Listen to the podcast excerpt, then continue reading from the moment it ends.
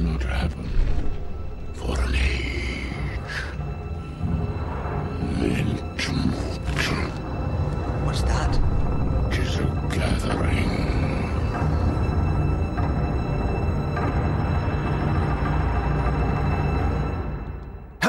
and welcome to Entmoot, the only Middle Earth strategy battle game podcast that doesn't just talk about tournaments.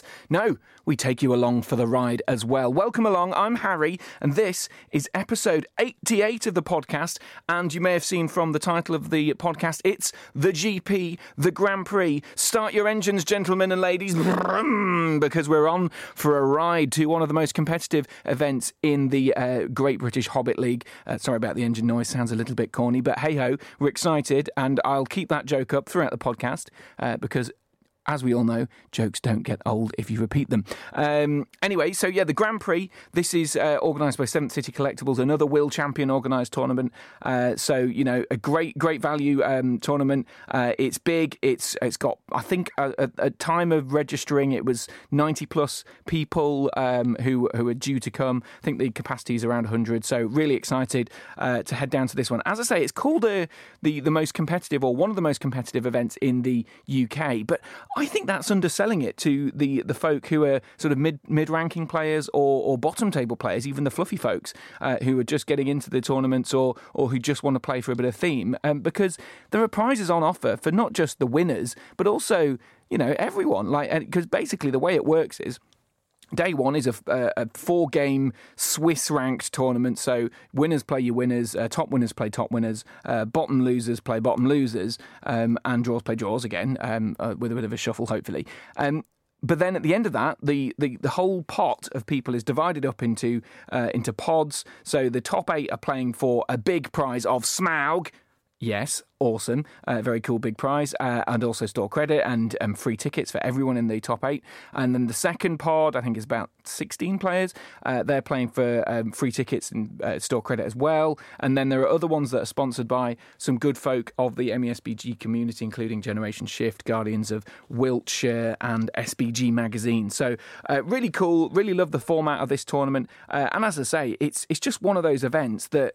Um, I don't know. It just feels like it's it's it's giving a giving a bit of something to everyone, or that's that's the hope anyway. Um, but it is a little bit competitively minded. So people who do lose all their games on day one, uh, you know, they're not going to just let it slide. They're aiming for the spoon cup and stuff like that. So uh, excited for this one. Um, and of course, there's been lots of talk about the meta uh, going into this tournament. Um, uh, until just recently, there's been no FAQ. Um, so uh, I'm recording this after the FAQ.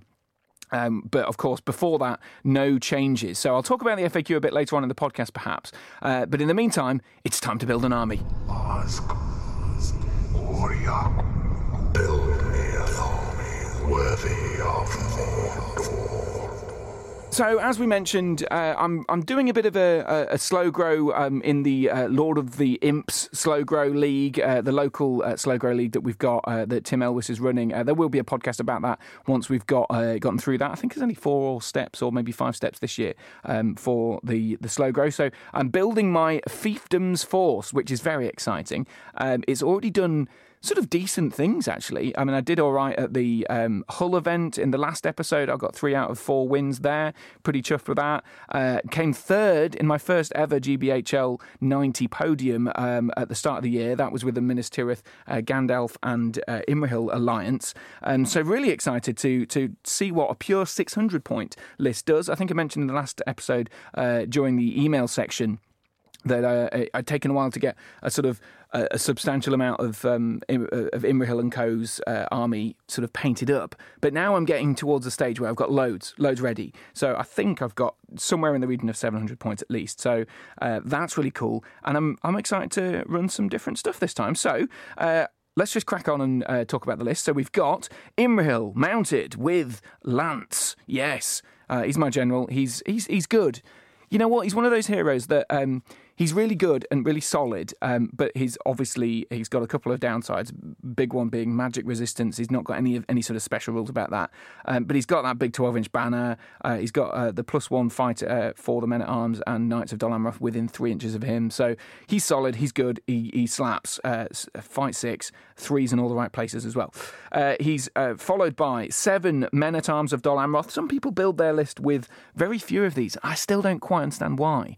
Um, I've seen people running mostly axemen um, and or, or, sort of half axemen and half uh, knights or, or, or, whatever, or axemen and um, uh, axemen and the the old uh, the old men at arms. But I, am not rating the axemen yet. I, I, will put some in at some point. But meanwhile, I'll stick with the men at arms. They're pikes. They've got the potential to be fight five within three inches of Imrahil. I just don't know why you would want anything else. They're defence five as well. Uh, Knights of Dol Amroth. We've got two of them. Uh, just the, the normal boys on foot uh, with a shield for a little bit of d6. So you know, if I, if I'm in a um, unpleasant shooting uh, matchup, then maybe they'll be able to help out uh, protecting some of the uh, the guys behind them. we've got three clansmen of Lamedon who will be absolutely shot to pieces if, if, we're coming up against anything major. But they're defence four, but they've got that cool um, roll of a six. They don't have the minus one uh, effect for their, uh, uh, their two handed weapon, which is cool. So they've got a bit of choppiness to them. Uh, then we've got Mounted Knight of Dol Amroth with a lance. Uh, so we've got, they're 20 points, these guys. So they do feel really expensive when they go down, especially because you're paying a lot for the, uh, the horse and the lance. And then if you just get one shot, lucky shot on a D6 model, bam, dead. But hey ho, you need to have some mounted stuff. You just do, don't you? so that's Warband one. Warband number two is Forlong on his horse. not, not an armoured horse, sadly, but he has got the lance. He's, he's got the three wounds and the fate, strength five, and the uh, the war spear, uh, horn, which is great, and he gives the six inch re-rolling ones to wound buff, which is exciting. Uh, he's got men at arms of Dol Amroth uh, with him. He's got six of them, two clansmen, one knight on foot, and one knight on horse, and then finally we've got Dwin here or Duin here. Doing, doing, whenever. We've got him. So I said in the last podcast, I'm not really a fan of him. I think Dwin here isn't very good, personally. Um, but there's a caveat to that. Uh, he's 60 something points, 65 points, um, and he has a bow. Uh, he has some special rules that buff the um, Blackroot Vale archers. He, uh, within three inches of him, they reroll ones to hit when they've not moved, which is good. Um, but he only has two points of might, which is really annoying in an army like this because you just feel like, ah, I could wish he could have three, um, especially because his special rule is, or well, uh, technically the Blackroot Vale's special r- rule is they benefit from a heroic shoot, which you very rarely call, but in this army, it's good uh, because if you call a heroic shoot, Blackroot Vale archers reroll all wounds um, when shooting.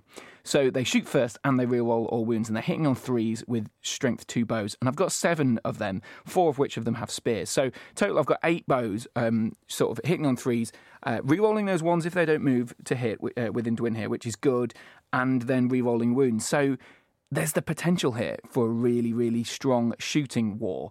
The downside, of course, is their defense four and courage two and only fight three. So they're not very good in combat. So they really are all about smashing the opponents in the shooting phase. So is that going to be enough for me to win the Grand Prix. Uh, it's, it, I think it's a decent list personally. Um, I, have seen Dol Amroth lists that um, I, I, I don't rate as much as, the, as this one. I think it's got real real quality to it. Um, it's got 33 models, which is great at 600. That's not bad. But obviously, there's a lot lower defense. There's defense fours quite a lot. Uh, even defense five is the m- vast majority of the army. So. Mm, I've got eight bows and eight might, um, but the, again, the might thing is worrying because if I do want to call that heroic shoot, which you kind of want to, if certainly if in, in the right matchup against Hunter Orcs or whatever, uh, then because um, I want to blast a few Hunter Orcs off the table, um, then I don't know, eight might, eight might. Is it enough if I've spent two six might on the, the, the hitting heroes? But then it, has has the hitting the shooting done enough to whittle that down so it doesn't matter? Maybe I'll have killed a hero with the shooting. I don't know. Uh, it, it, it's it's close. Um, but hey, who knows what happens? I mean, the, the big thing going into the GP here is is that the the the meta in air quotes, um, is is all about Hunter Orc. So there's uh, last year the uh, 600 point Hunter Orc army won it with um, Jake Rawson. Jake Rawson did really well last year. Uh, unsurprisingly, he's one of the best players in the league. Uh, he won the league last year. Um, And this year, lots of people are taking the exact same list that uh, Will Champion wrote for him last year, so or the other year. So interesting. Uh, a bit of a shade thrown there on uh, uh Jake because he mentioned that he he often just takes what Will Champion tells him to take. Um, and I know Will has been running that list for quite uh, quite a while before uh, Jake. So interesting. There's ten plus Hunter Orc armies, and they are very good. Will the strength two bows be enough to whittle through enough of them to sort of balance things up? I've, I've historically done all right against the Hunter Orcs. Um, the Pike's really helpful. Imrahil and uh, Forlong smash through Hunter Orcs. Um, so who knows? Who knows? Maybe that's the thing. Or should I be worrying about other stuff? Um, other people are taking things to counter those Hunter Orcs. So what am I going to face? No idea. Um, I know uh, I played against Aaron Pullen and his Arnor the Hull event um, the uh, not so long ago. He's taking a 600 point version of that. Uh, that could be really scary if I come up against something like that. If there are more Arnor armies, um, but they're hard to come by, so who knows? Um, and Aaron is new with that army, so is is it? Uh, he's still probably getting grips to it. I don't know. I don't know. Um, although I did get a, a, lucky win against him last time, so who knows what will happen? Um, but I'm very excited for this. So um, we're going to crack on and go to the tournament in a second. But first, questions. Questions that need answering. So, questions, questions that need answering. And um, for, for the first time in quite some time, I haven't actually got any emails to read out. So, uh, this is a great opportunity to start the new one. I, am guessing people are still catching up on the whole episode, which uh, I had loads and loads of emails to read out in. So, that's good. So, this should be a uh, much more compact section. So, I'll just be brief um, because I want this section to reflect the, uh, the FAQ Babow. Uh, so if you've um, heard the new FAQ, there's the February FAQ. Lots of people were looking forward to it. Lots of people very excited, chattering about what's going to be nerfed, what should uh, should be nerfed. Will, will, things will things get better or worse? Um, are the right things going to go? Blah blah blah. Um, so I wanted to ask you uh, your two pence worth on the couple of changes uh, and the lack of some changes. Um, so, the, the main change uh, for the FAQ, uh, the big one, is that the Dragon Emperor has increased by 30 points to a grand total of 200 points for the Dragon Emperor. So, the Dragon Emperor, obviously very, very good. Um, he's he's been uh, dominating table uh, tabletops. Although it must be noted, he's not won huge numbers of the uh, Great British Hobbit League's 100 pointer events, so the most competitive events. Um, I think he has won some. He's certainly t- uh, uh, featured in podiums, and he's been one of those sort of top uh, lists that needs to be beaten in order to get to the top. But um, he's been increased by 30 points. So what do you think? So the, the, the question that I think needs answering is what do you think about the FAQ? But particularly, do you think this 30 point increase is going to be enough to stop the Dragon Emperor appearing on tabletops? So um, the the uh, my two pence worth, uh, and feel free to disagree or agree with it, is that is that the thirty points isn't enough. I don't think that is going to stop people using it. I think that's what three Black Dragon models, uh, or three and a bit Black Dragons that that you're uh, losing from your 600, 700 point whatever army. So maybe at lower points it'll make a big difference. At five hundred points, um, something like that, uh, where the percentages are, are, are different, but. I, I, just instinctively it feels like the wrong choice to me. I would have, um, and I know uh, I've, I've, had some debates with people online about this. Um, that I think the the just just taking away the Black Dragon uh, upgrade for free would make a, a bigger difference. Um, so I, I, guess the the argument is that you shouldn't change special rules and re- get rid of special rules once once they've been put down on paper. But I'd, I'd argue that what's the difference between changing uh, a special rule and changing the points cost of something? So um, that that would be my thing. So I because I think if you take away the free Black Dragon upgrade for uh, the the Dragon Emperor's Warband, you're essentially getting rid of uh, a 36 point um, buff straight away.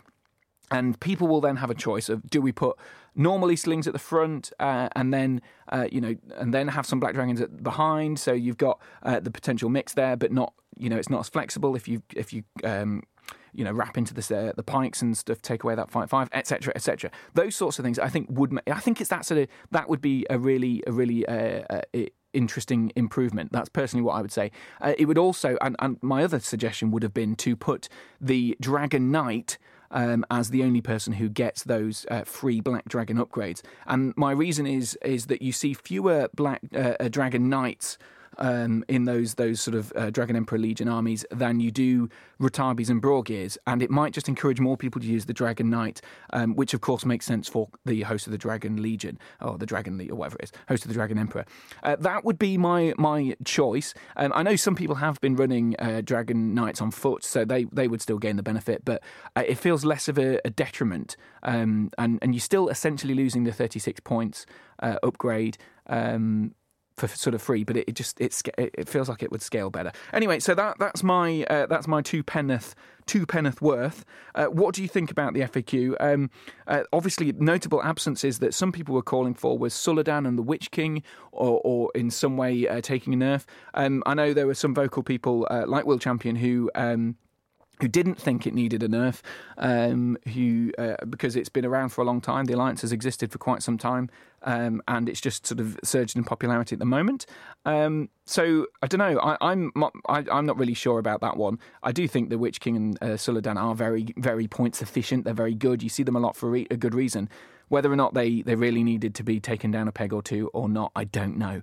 Uh, so that's why I'm asking you. Let me know. Uh, get in touch. Entmootpodcast at gmail.com. That's entmootpodcast at gmail.com. Uh, if you if you have any queries, any questions, any concerns about the FAQ, I know there were some other little bits and bobs that, that were addressed, like um, pairing off fights and things like that, which was nice to see. But I won't go into those with any uh, any great detail. So, uh, podcast at gmail.com. What do you think of the latest FAQ? Should the Dragon Emperor have been nerfed more? Was it nerfed enough? Uh, uh, was it nerfed too much? Or should something else have been under the microscope for this FAQ? Now, that's it for today entmootpodcast at gmail.com. But we're going to head out on an adventure. We're off to hear from the competitors, from the tournament organisers, from the winner of the Grand Prix. Let's see how my Dol Amroth do in seven games over two days. Let's go on an adventure.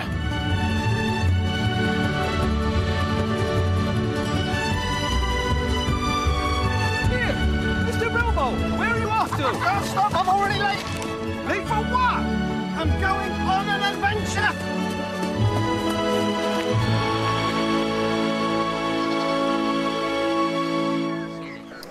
Game number one here at the Grand Prix. Uh, gentlemen, start your engines.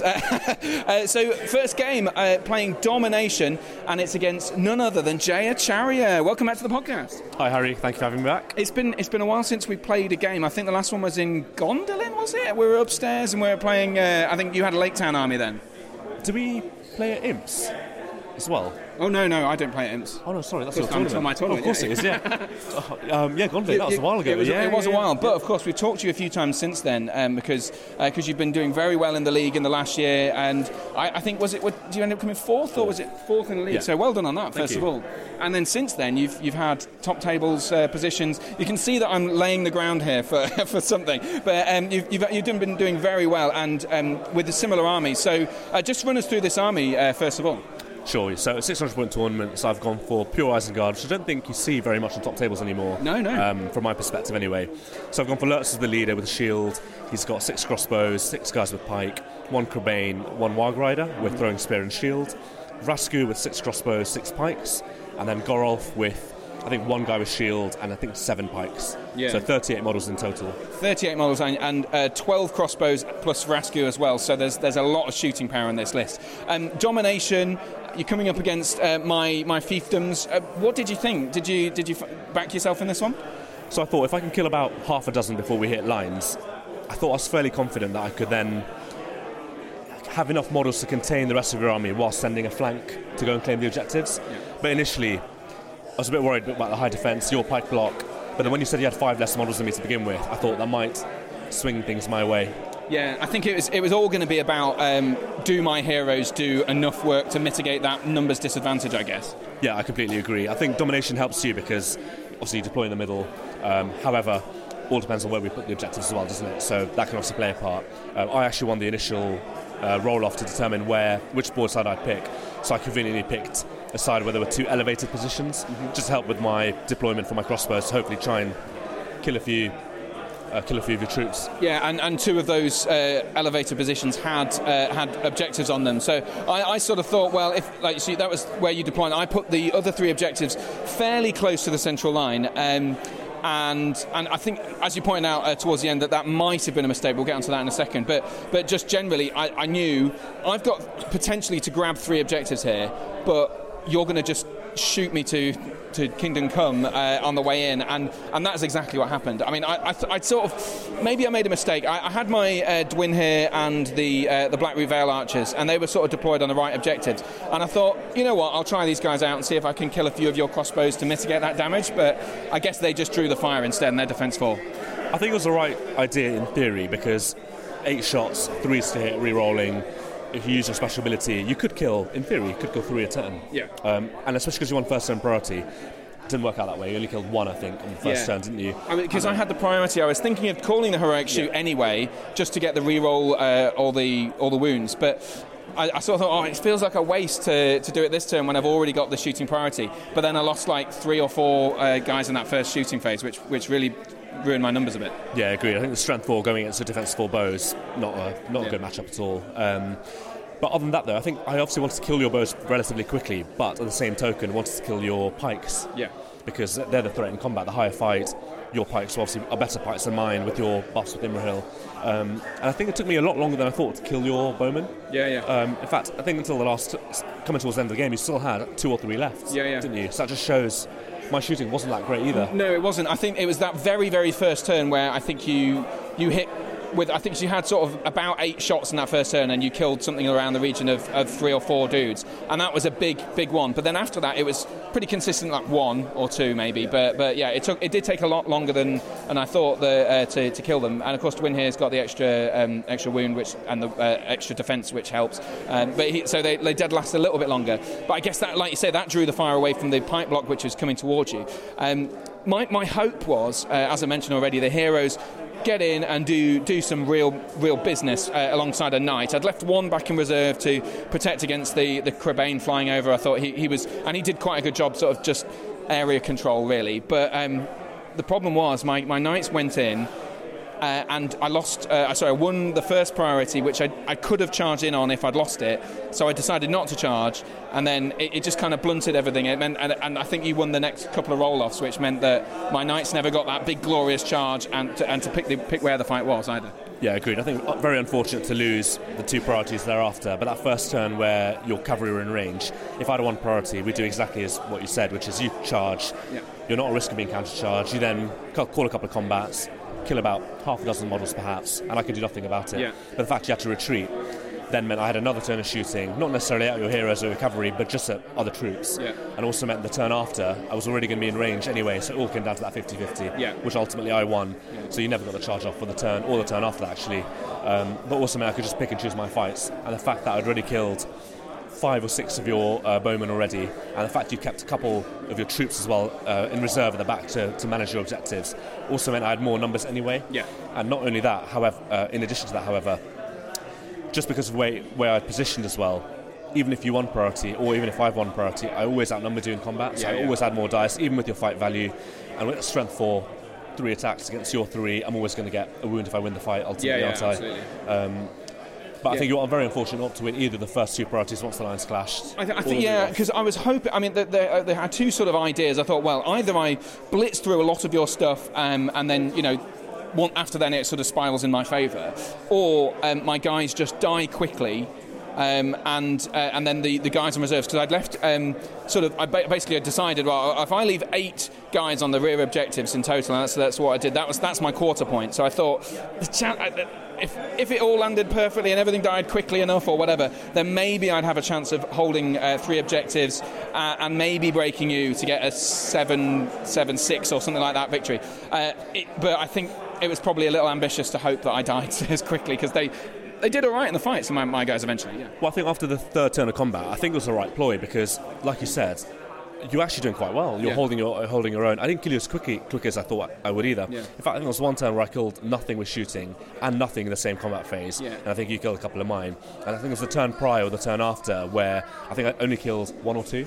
So if that had gone my way and I'd won those combats and killed, the game probably would have ended, Yeah, yeah. and you probably would have won, like I said. And at, at that point, I think you had four out of the five objectives. Yes, yeah, because you'd kind of you'd had uh, crossbows on one of the hills that you mentioned at the start, but I'd, I'd snuck, snuck some guys onto the other one, and you were just you had a warg rider that was running around this di- um, difficult terrain to uh, either to threaten the, the, that uh, one objective on the hill or to go forward in the in the end. But I think uh, yeah, there was that key that, that key turn. If I'd have died enough, maybe it would have worked. But I mean, you, you, relying on um, you know fight four guys with a 12 inch banner to, to die probably not a, not a good safe bet in my, my eyes. Even even with um, uh, and Forlong had to die as well. So you know. Agrees. However, irrespective of that, I still think it was relatively close towards the end because uh, I think once you were broken, I think I'd killed about 17 or 18. I was stuck on that number for about a turn or two. Yeah. You still had about, I think, seven guys on your back three objectives, Yeah. and I had about, think, about five guys that I'd committed to come forwards, plus a couple of crossbows. I may have taken another turn or two after that. So numbers-wise, we would, would have been pretty even. But you had your hero, you had your cavalry, Yeah. and at that point, I was actually a bit nervous that it could be a draw, or it might be one VP swing to you or to me. Yeah. But unfortunately, the turn after, because you were broken, I'll let you tell the listeners what happened.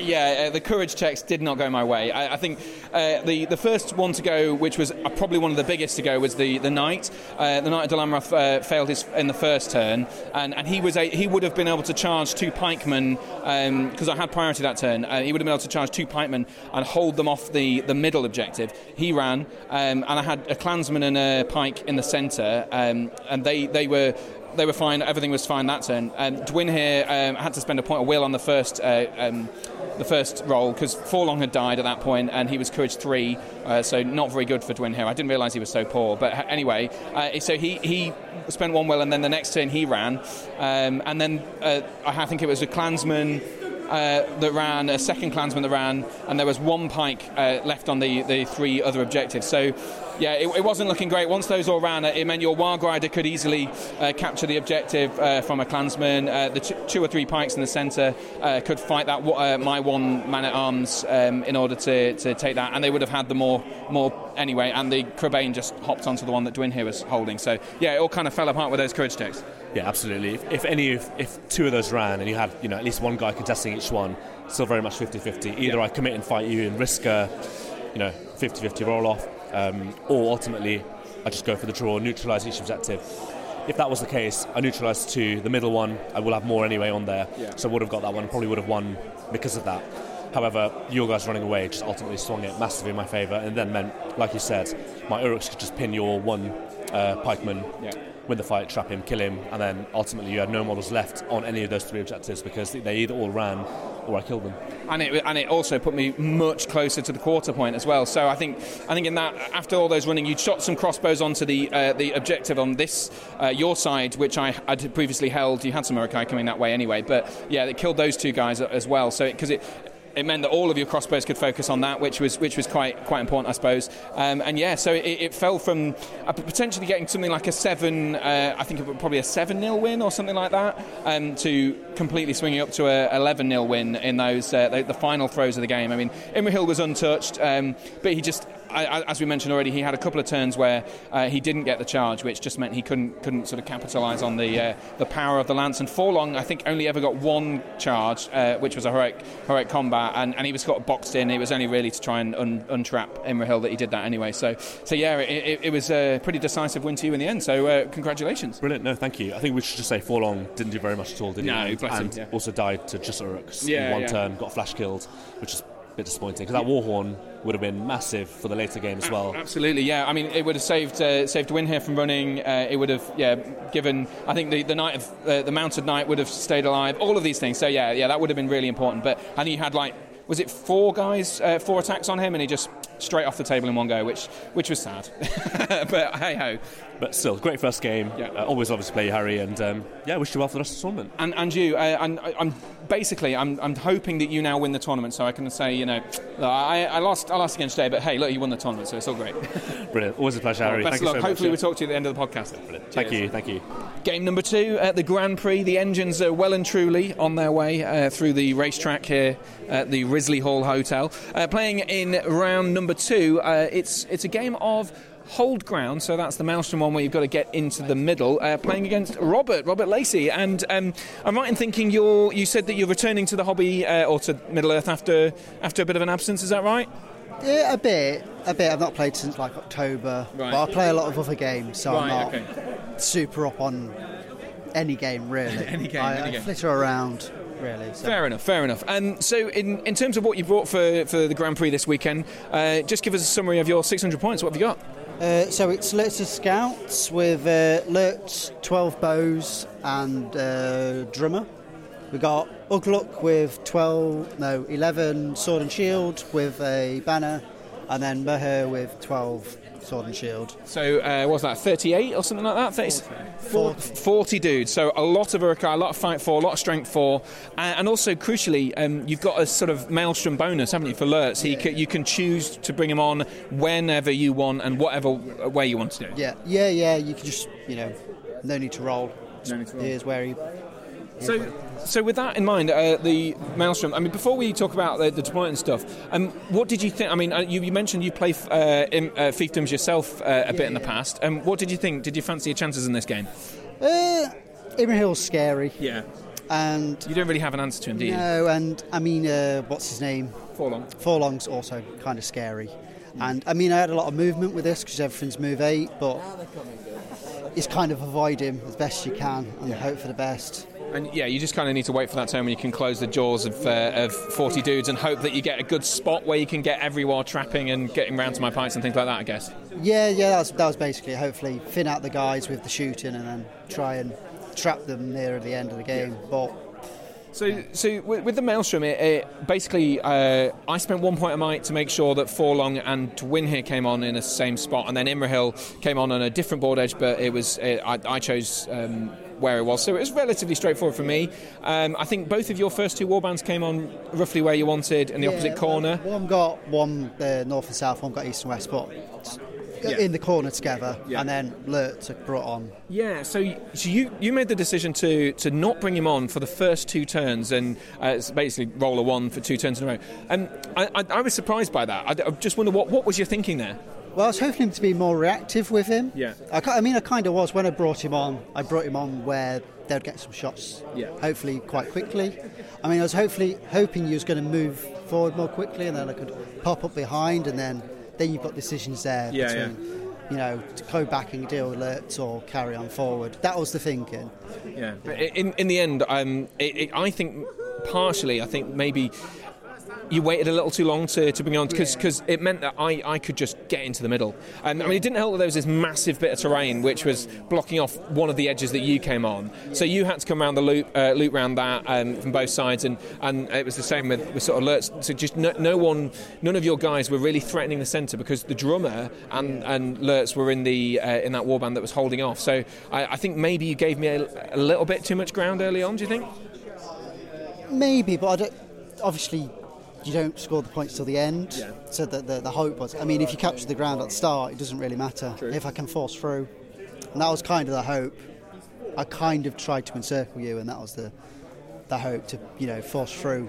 And, and your bows were pretty devastating as well. I mean, what was it? Twelve shots? Did you say? Uh, Thirteen with Lurtz. Well, yeah, and, and that first turn, I mean, I so I'd lined up most of my guys in the centre. I had a couple of turns shooting because, uh, well, one, at least one turn shooting before you you uh, you got in. Um, I think I was still moving, and I killed one guy because you got 18 inch bows. I'm, I outshot you there for the first turn, but then the second turn, um, I decided to go for the heroic shoots again with uh, with Dwin here. I wasn't sure whether it was the right choice at first, but. Um, I managed to chip off a wound and a fate in the very first turn from Lurtz, which was big. And then the second turn, I managed to kill him outright, which was absolutely massive. I mean, he'd, he'd, he'd I think he'd spent one point on the march, and that that was it. Um, but otherwise, he was he was ready to go, wasn't he? Yeah, yeah. I mean, it, I think it was just very unlucky Lurtz dying that quickly. I mean, I think giving Lurtz the bows was. I'm not sure that kind of exactly works, but obviously he's got a bow, so you kind of. I think Lurtz doesn't. You, you want Lurtz to sprint up the table, really. I was going to say, I think maybe maybe if you just split a few bows into each warband, then you've got that sort of, especially for scenarios like this, you've got the maelstrom deployment. You can know where you go, and also with your with him, you know his warband is going to be able to gank something if you really want. You know, you can you can surprise. Uh, choose to uh, you know wait and then go second and, and jump on something. But with your bows, you kind of don't want to do that. But um, I did. Th- I, I I think there was because there was that turn where you marched and you um, you drummed and you moved seven inches, which looked uh, intimidating and shot. But I think that was the turn Lurtz died as well. so yes. so like maybe if you'd just marched and drummed and slammed straight into the middle with all those bows. I mean they're all strength four dudes anyway. Like Yeah, uh, you, I you could have you could have caught me off guard. That was kind of the plan. Yeah. This turn we'll shoot. I didn't. Killed like one guy. Yeah. Where the turn four killed like five. Yeah, yeah. So, but that was kind of the plan. March, march there, and then next turn, hopefully swing round into you.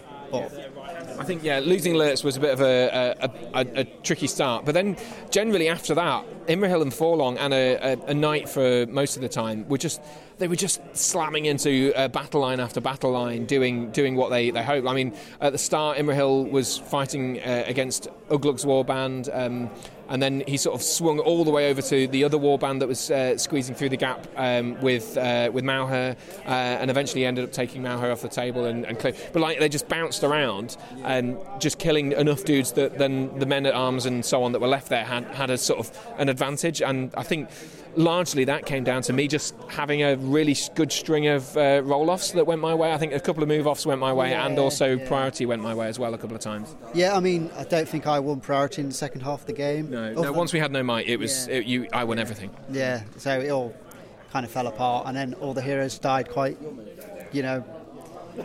Yeah, they all died in sort of very, uh, you know, without really having achieved a great deal. Like Ugluk was complete and utter crap for the whole time. Bless him. He he won a couple of fights. He called her heroic combat. Had to spend might. Oh no, that was Mauhur. But like they, a couple of them had to spend might on places they didn't want to just to win fights. And then like Ugluk spent one point on might to fight against something like a clansman or something like that, and then roll a double one to wound him as well. And like it was all that like they just didn't perform. And you really re- rely. You want them to be killing at least you know a, t- a, couple of. Uh, fight five guys a turn. Otherwise, they're just they're just stalling, and uh, and and my heroes are just absolutely slapping your guys about. Yeah, I mean, you know, thinking about the list, I've, I, I think I've got too many guys. I, I, I don't th- I don't think so. I just think you need to be able to bring your numbers to I bear don't quicker. think the Uruk-hai have any punch to them, Hmm. so I think more characters, so like couple of captains or something. Maybe. Maybe one more, one more captain help, but then you lose sort of 10 models or something like that, and you're on to the sort of 30, 30 mark. I don't know. I mean, both games have played up to now. Everyone's been basically fight five. Yeah. So, so Well, you look, you, you, there's there's two more games in the day. You, you don't know. You might uh, uh, might be fighting just just fight three armies for the rest of the day. Um, and actually, I rate that your Lurtz scouts would do against well against the hunter orcs and stuff like that. That we keep, you know, there's there's loads and loads of them. I mean, I guess you have one attack and no spear sports. That's one of the downsides. And because of Maelstrom, um, your banner was really trapped in one corner as well, so you didn't even have the banner support. Whereas Imrahil's 12-inch banner, just everyone gets a reroll. So me having having the fight for and the banner, and you only have one dice at a time, it just the the, the, the, the standard fights just, just didn't really go your way at all. Well, I mean, I've played like fiefdoms and Khazad-dûm before, and I've definitely noticed the lack of spear support in this. And yeah, it's, it's, you've not got because you've just got one dice, and that's all you're counting on. There's no Yeah. And, and, and especially because the we're aiming to get into the middle bit. There's this massive bit of terrain I mentioned earlier. There's another bit of terrain on the uh, sort of closer to your side where Lurtz came on, and, and there's another bit. So there, there wasn't as much way that you could sort of man- man- use your greater speed to manoeuvre around. Uh, and maybe you could have done a bit more with uh, Lurtz's warband, but again, Lurtz's warband was shooting, and uh, and also Lurtz died. So so yeah, there was. I think once once he went, that you had you'd lost a lot of your potential to get those wraps, um, and also you lost all the moves after that because you had no might on Lurtz. Uh, he was gone. So yeah, I mean, there, a lot of stuff didn't go your way uh, your way here, Robert. But either way. Um, uh, it was a 10-1 win to me in the end. I got a seven uh, for the for the central objective. Managed to shield you off completely off that objective, um, and uh, you did break me in the end. Uh, just the weight of dice, and you, you, you did manage to get me. But I I also um, I did table you. So uh, so I, Well, co- I was hoping for that at the end. Yeah, yeah. It's it, you know, it's nice. if you're going to lose, lose well. Yeah, exactly. Well, Robert, you, you certainly lost with a smile on your face. Um, so, uh, especially considering the, the, the atrocious uh, look you had. You know, I've, I've never played these before. I, you know, I bashed these up out in like a week over Christmas. You know. I think they look they look amazing. The, the highlighting is brilliant, and you mentioned that you did the most with contrast, but they, I, I couldn't tell. Yeah, I'm very happy with them. But you know, I just I needed an army. I always struggle to get like grunts done. So I just thought I'm just gonna just get them done. Don't don't care about you know the details are out on. Well, uh, they, they look fantastic. So, uh, well, best of luck in your next uh, game. I know we both ended up with a loss to get here, uh, and that, that puts you down to two. But I'm, I'm sure now you've, you've learnt a couple of the tricks uh, of the army. Hopefully, you'll uh, you'll pull a win out of the bag next time. So, best of luck for the rest of the tournament. Yeah, hopefully, hopefully, you know, hopefully just don't end up in the bottom set or whatever it's called. Hey, at least if you do, you've got something to play for. So, all right, best of luck for the rest of the tournament. Cheers. Yeah, yeah, thanks, thanks. Game number three at the Grand Prix, and we're playing Recon, uh, everybody's favourite. Uh, it's a it's a delightful scenario, and when I looked down at the um, the Longshanks list, I thought, oh, this is good. Uh, the army that I'm playing against here, I've got a real strong chance of winning this one. Uh, but I was against Jason. Uh, before we reveal why why I think that, Jason uh, Hounslow, uh, I think you've been on the podcast before uh, quite a while ago now, but uh, you return once again. And with what army have you brought this weekend? I've brought breaking with the breaking the fellowship. Yeah. this weekend. Which which is on the face of it. Uh, uh, not not the scenario for you, I'd imagine. Recon. No, well, the th- first three for this tournament, I kind of uh, didn't think I'd do so well at. Yeah. Well, you, you got you must have got one win so far, though, right? So. Yeah, I won. Uh, I won domination. Wow, that's pretty good going with, with the fellowship, right? Uh, yeah, well, I was against another fellowship. There. okay, brilliant. Well, on this one, the reason I say I, I sort of set this up in this way is because I think right, fellowship that's going to be relatively easy. Send some dudes off the board, and then just you know clog them down. Hopefully, I won't be able to to do anything. But um, I came to this table and it's the most ridiculous table uh, possible for, for recon. I mean, Jason, you came over to me and sort of said, said, "Oh, you should see the board." You're like, I mean, just just describe it for us. well, yeah, I was happy with the board. It's, It's like the best board for recon for you, right? yeah, it's well, it's um, got a castle wall like halfway across the centre. Yeah. and then it's got like a big mountain terrain piece in the other side of the centre. Yeah, and then there's even a little rock in the middle of the that, that gap in there. So in total, I think, oh, you must. It, we're looking at a 12-inch gap, part of which is blocked by a sort of three-inch wide thing. Um, so there's only sort of one place we're going to fight, of, unless I climb over walls or climb up mountains and all this sort of stuff. So I was thinking, oh, this is crap because if if the Fellowship get on quick enough, get to the the middle quick enough, um, then they could potentially block that gap off completely from me, and um, and I'm in serious trouble. But um, I think just, just because I have Imrahil and uh, the the cavalry, I managed to get quite far up ahead and, and get into that gap before you could really block it off. Yeah, um, I failed to come on the first time as Yeah, well. So that was big. Yeah.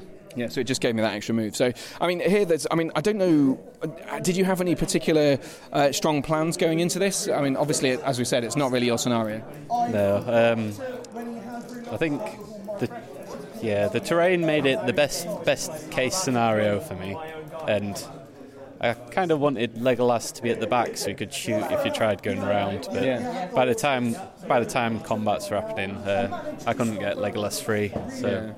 Yeah, it was. I, I think it was just the the weight of numbers for me. I, I, I had sort of 33 models, so I could get in stuck in pretty quickly. And, and it was it wasn't as if Aragorn and Boromir and the guys were sort of cutting through them really quickly or anything. I, I sort of maybe I'm just underestimating them, but I, I thought they'd be chopping through guys left and right and centre. But because you haven't got that, it's the breaking the fellowship. So you've got a lot of special rules, but you haven't got the Anduril or uh, and Gimli can do some killing, but you know even he, he's probably only killing on average one guy a turn, winning on five. So it's you know it's not all that easy for you to chop through this this army, is it? no, yeah, um, yeah, I didn't didn't really kill very quickly with them. No. No, I think, it, and if you'd have managed to kill a bit quicker, you might have been able to stop some of the uh, heroic combats. I, I think that's that's the one thing I'd say. I don't know whether you called enough heroic combats to try and plug the gaps. Do you, do you think that might have helped? Um, well, I, I was kind of thinking of the might to do wounds. Yeah. Uh, but even then, I, some of my rolls I didn't even roll well enough to might to kill. Yeah, I think because you, took um, Imrahil off his horse, Forlong off his horse eventually, uh, but but they di- I did get some cavalry charges, so it kind of blunted your, your ability to, to do any any serious damage. So I, I managed to get some it's a good start, but I think ultimately here it was just all down to the fact that I managed to sneak three guys uh, off towards the, the edge of the board, and I was just very careful about making sure that I was actually going to be able to um, quarter myself and, and, and end up uh, ending the game before you had a chance to sort of mop up and move the guys through. But I mean, there was some spicy stuff that happened though. I mean, uh, Imrahil, uh, I called three, uh, two heroic defences and a strike with Imrahil, um, and he was he was very resilient up until the very last turn. Um, but like the little things like him fighting against Aragorn with a couple of extra dudes, and I just managed to take him off the table in one go, in the uh, sort of quite late in the game, to be fair. But I, that was that was like a bit of a shock for both of us, I think. Yeah, well, I had the heroic strike with the free might. Yeah. Uh, so I was higher fight, and uh, yeah, just didn't didn't get the six. Yeah, just don't, yeah, just didn't get the six, and he was trapped, and he's defence five, isn't he? So he, he goes down relatively quickly. But w- was there anything you think that you could have done differently to try and uh, try and get that win? Uh, no, I don't. I don't think I. No, I, yeah. I, I. I mean, it's, it's, a, it's a hard it's a hard enough game as it is without uh, uh, in playing recon uh, again, but against the big big army and, and having just, just a lot of pikes and a lot of dice on your guys just force you to spend that um, might a lot quicker perhaps than you would want to. Um, I was getting more sixes than perhaps I should have been, but and that forces you to spend some might, and it just means you've got less resources to then kill stuff, I guess. So it just slows you down, and it's all a bit of a self-perpetuating cycle of, uh, of sadness. Yeah. yeah. yeah. Well, there you go, uh, Jason. Um, I, was there anything you think that I should have done differently before before we move on, uh, just to try and? Uh, obviously, I got my three guys off the board, but I, I don't know whether I was right in throwing Imrahil in so early. I d- I don't know. It, it, it sort of he lasted until the very last turn before we got chopped down by Boz and uh, and Ar- uh, uh, Gimli, but. I don't know whether whether I was a bit gung ho with them. Do you think? Uh, I don't know. Um, maybe. Uh, maybe. I don't know. Fair, fair enough. Yeah, I, I think it was it worked out all right. Well, uh, Jason, uh, in the end, it was a nine-five uh, victory to me. Um, so I got my three guys off the board for the full seven, killed um, Aragorn for the uh, the extra couple of points, and uh, you broke me and killed Imrahil on last turn. So that was nine-five win to me. So the second win of the day for me. pretty happy with that going into round number four. But Jason, in the meanwhile, thanks very much and best of luck for the the tournament. Yep, you too. Cheers, man. Game number four, the final one of the day here at the Grand Prix. Uh, the engines are tired, we're running low on fumes, uh, but the race is still afoot. So, uh, joined now uh, for Lords of Battle, the final game of the day, exciting stuff, by Elliot Shillinglaw of the Golems Gamers podcast. Indeed. Welcome. Indeed. Thank you very much, Harry. This uh, little upstart podcast you got yes. coming to rival people yes. like me. It is, uh, you know, the fight of the podcasts uh, yeah. in this game, and um, unfortunately, you know, the big boy channel shut me down. He, he put me in my place as the, the lowly channel. He just had to do his thing. He's flexed on me a little bit, but you know, I'll have to hold the L. I think. well, yeah, we, we won't reveal the exact score uh, until we get right to the end, but. Um, you got yeah 600 points. Um, a lot of people have taken this army uh, to the tournament. What have you brought with you? Yeah, so it's the classic uh, Hunter Orc list. If you want to see the exact list, you can check out the preview that we did for this event. uh, but it, it was uh, Jake Rawson's winning list from this event last year. Uh, so it's 600 points. Azog's Hunters and Azog's Legion alliance, uh, led by Narzug with the two other named heroes as well,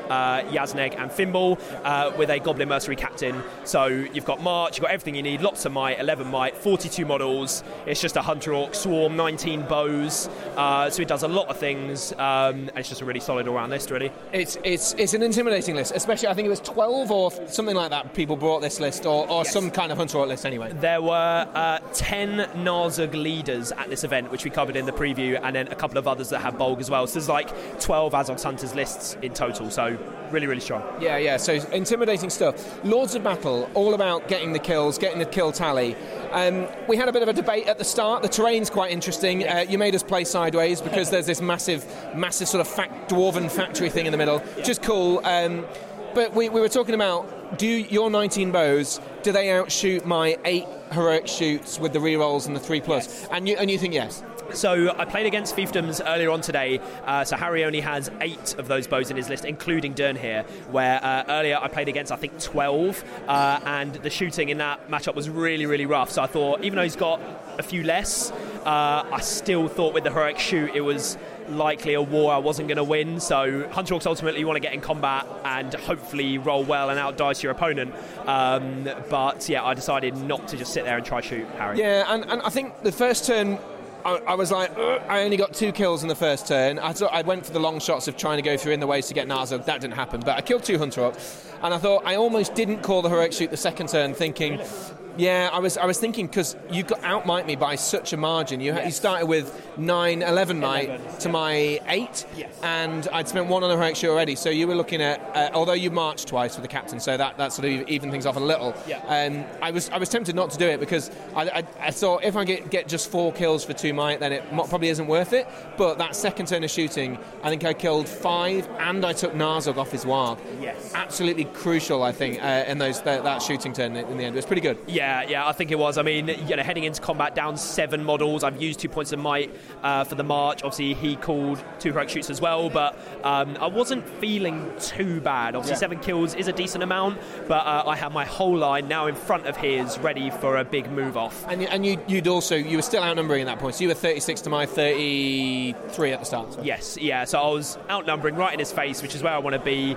Uh, lots of might still in the tank, so I was feeling good, you know, heading into combat. Yeah, and, and that first that I mean, we said at the time this is probably going to be one of the most important roll-offs of the game because we knew you'd marched into such a position where you knew you'd be able to tag down Imrahil, at least one of the knights, and mate, I don't think Forlong in that one because he was too far back. There was a bit of a gap and there was a lot of control zones in the way. But we knew if if I get the charge here, I can blunt Yazneg, or well, I probably wouldn't be able to blunt them because they were sort of uh, quite far back. But but I, I'd get an Imrahil charge and I'd be able to choose a lot of the key combats, which was big. Yep, yeah, it was a really big first turn move off. Um, you know, when I won it, I thought, yes, I can charge all my Hunter Orcs in.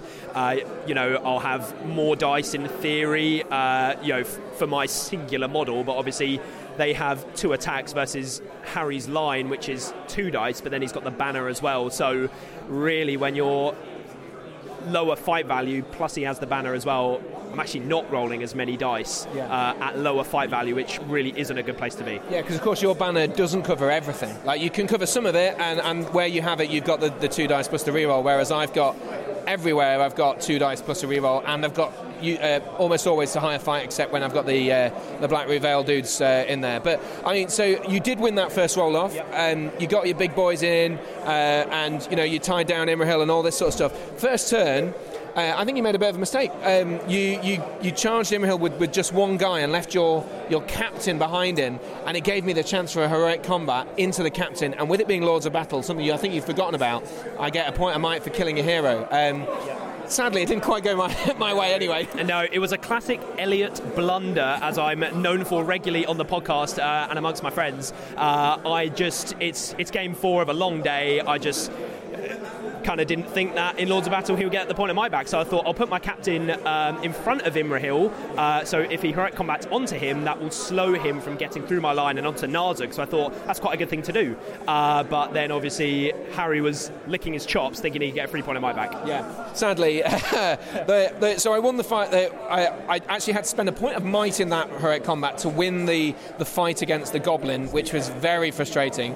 Uh, but luckily, I did kill that goblin. Went into the goblin captain, won the fight, rolled eight dice, uh, looking for fours, I think I was, uh, in order to try and kill it, and didn't score a single wound. So, so I spent two points of might uh, to try and get one point of might back, and then didn't get the point of might back. So it was a bit of a cock up. Yeah, it was it was a terrible blunder. I mean, a, fo- a, a three high on eight dice is uh, I'm not sure what the stats are on that, but incredibly low. So uh, it was some really good luck there for me at the start of the game. Imrahil spent two might and didn't really net anything from it. But crucially, um, the boys just held firm in that first round of combats. I had.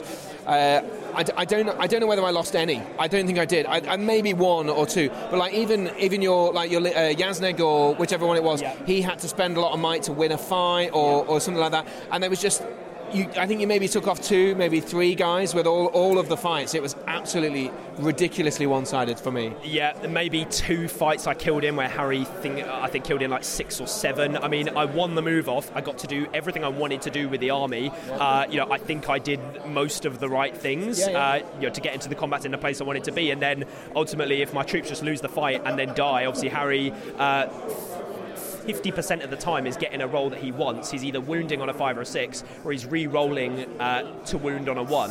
So he's got a really good chance of netting something good from every combat, uh, and that you know, paid off through that first turn. Yeah, absolutely. I mean, and, and, and it's worth noting, you know, that was with that was after Imrahil's whiff. Forlong was sort of fenced off, um, so he couldn't he could only get like one kill, so it wasn't really worth doing heroic combats and stuff. Uh, and you know, and some of my line, um, I had like I didn't even have spear supports because the bows were standing behind the guys, um, and they didn't get a chance to rejig things. So so there was a couple of bows without spears that were helping out. Meanwhile, uh, you did try a flanking manoeuvre over a massive bit of wall that I'd sort of castled into a wall, and you sent something like four guys or five guys up there. Yeah, so I had eight models, including two Fell Wargs, ready to hop over a big wall and be on Harry's flank. So I thought, even if like one, maybe two of them dies, like it isn't that bad. But um, yeah, uh, three of them died, uh, and another one fell prone at the bottom. So only four of them actually made it over in one piece. It was it was ridiculous. Worth noting, this is, isn't just like a little wall. It's like a it's like a fortress style wall. To uh, it was about I think it was four inches or no two inches up. So you got two two uh, strength three or whatever it is hits. Yeah, uh, yeah so three guys down, including a Warg, and one was prone, which was absolutely ridiculous. Yeah, so then after the six or seven in combat, plus the other three, that actually then stings a lot more. On top of the, the seven that he killed from shooting, he's then killed, what, roughly 15 ish, maybe more models to my two or three. Yeah. So after that first turn, it was just looking very, very bad. Yeah, and then so and so I needed to kill 22 to break you. I was very, very close uh, to that in the pretty much in the first turn of combat. First turn of combat, yeah. yeah. And, and from there, I mean, there, there, wasn't a lot you could really do. It, it was all down to whether your heroes could could pull their weight enough, but just the fact that they're they're not quite the right fight value. Like, and you had them switch the wrong way around, didn't you? Like, you had the fight four one close, no further away, and the fight five one closer, where Imrahil uh, gave my guys a fight five. So it was just it was just a bit of bad luck, or maybe, maybe a bit of bad placement. To be fair, yeah, yeah, yeah, yeah. It was um, if I could have had Fimbul on the far side, away from Imrahil, I wouldn't have had to spend might to strike, and I'm winning on a high fight value. Where with Yazneg, I'm being outfought at fight four compared to five, but then I can strike every time with Yazneg. so yeah. that would have been more efficient. Yeah, yeah. yeah. So it was uh, it was a bit of a shame, and and I think um, you, you, just burned through quite a lot of some of those heroes, Mike, quite quickly. So you didn't have the sort of the, the resources there maybe to to get as many kills as you wanted or heroic combat or anything like that. And it was just because I had I had all the pikes there. Like there was a a, th- a very thin line on my right hand side flank where the bows had been shooting, but on my left, where you sent in your big boys, you went straight into the uh, to the, the thickest pike block, which I, I which was only to avoid Imrahil, of course. But yeah, yeah, yeah. I mean, you know, I need to get over there and try and kill some stuff, but like Harry said, sort of once I lost that amount of models, just the resources weren't there. I had to um, now chuck one hunter orc into two guys with a spear everywhere I can to try hold up the line, but then those are fights that I'm then you know most of the time then dying in as well. So just after that, things just kind of went you know, downhill consistently from there. Yeah, and it, it really did spiral, and, and, I think that's kind of uh, what she wrote. There was there was a couple of unlucky things after that. You rolled a couple of uh, bad courage checks once you broke, and spent some will, and, and one guy ran off. Uh, not Narzug, he, he narrowly kept stayed on the board, but but really that, that, that was kind of it. So uh, it, I, I, can't think of any, anything else that, that particularly brings springs to mind as something that happened. I don't know. Was it? Uh, Fimbul ran away yeah. on his first courage test. That was a bit annoying because he was my fight five one. That was actually a turn I could have got him into.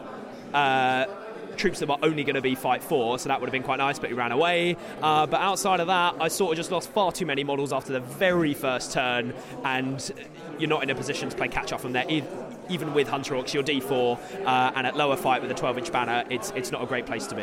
Absolutely. Uh, so in the end, I got the 34 uh, on the kill tally, uh, which included uh, uh, getting a very lucky shot on Narzug's Warg and a couple of fate, one fate and a, a, couple of wounds on the captain and Yazneg, and then you got 17, so it was exactly half. Yeah. I, I, think we were saying there was a small chance. I think you might have been able to get a if you had gone for a horse, you might have been able to kill the horse and make it up to 18 to 34, but in the end, it was a double for me. So I got 34 uh, over your 17, and that makes uh, five points for me. And then I broke you and was remaining unbroken at the end. I think I was two, four, six.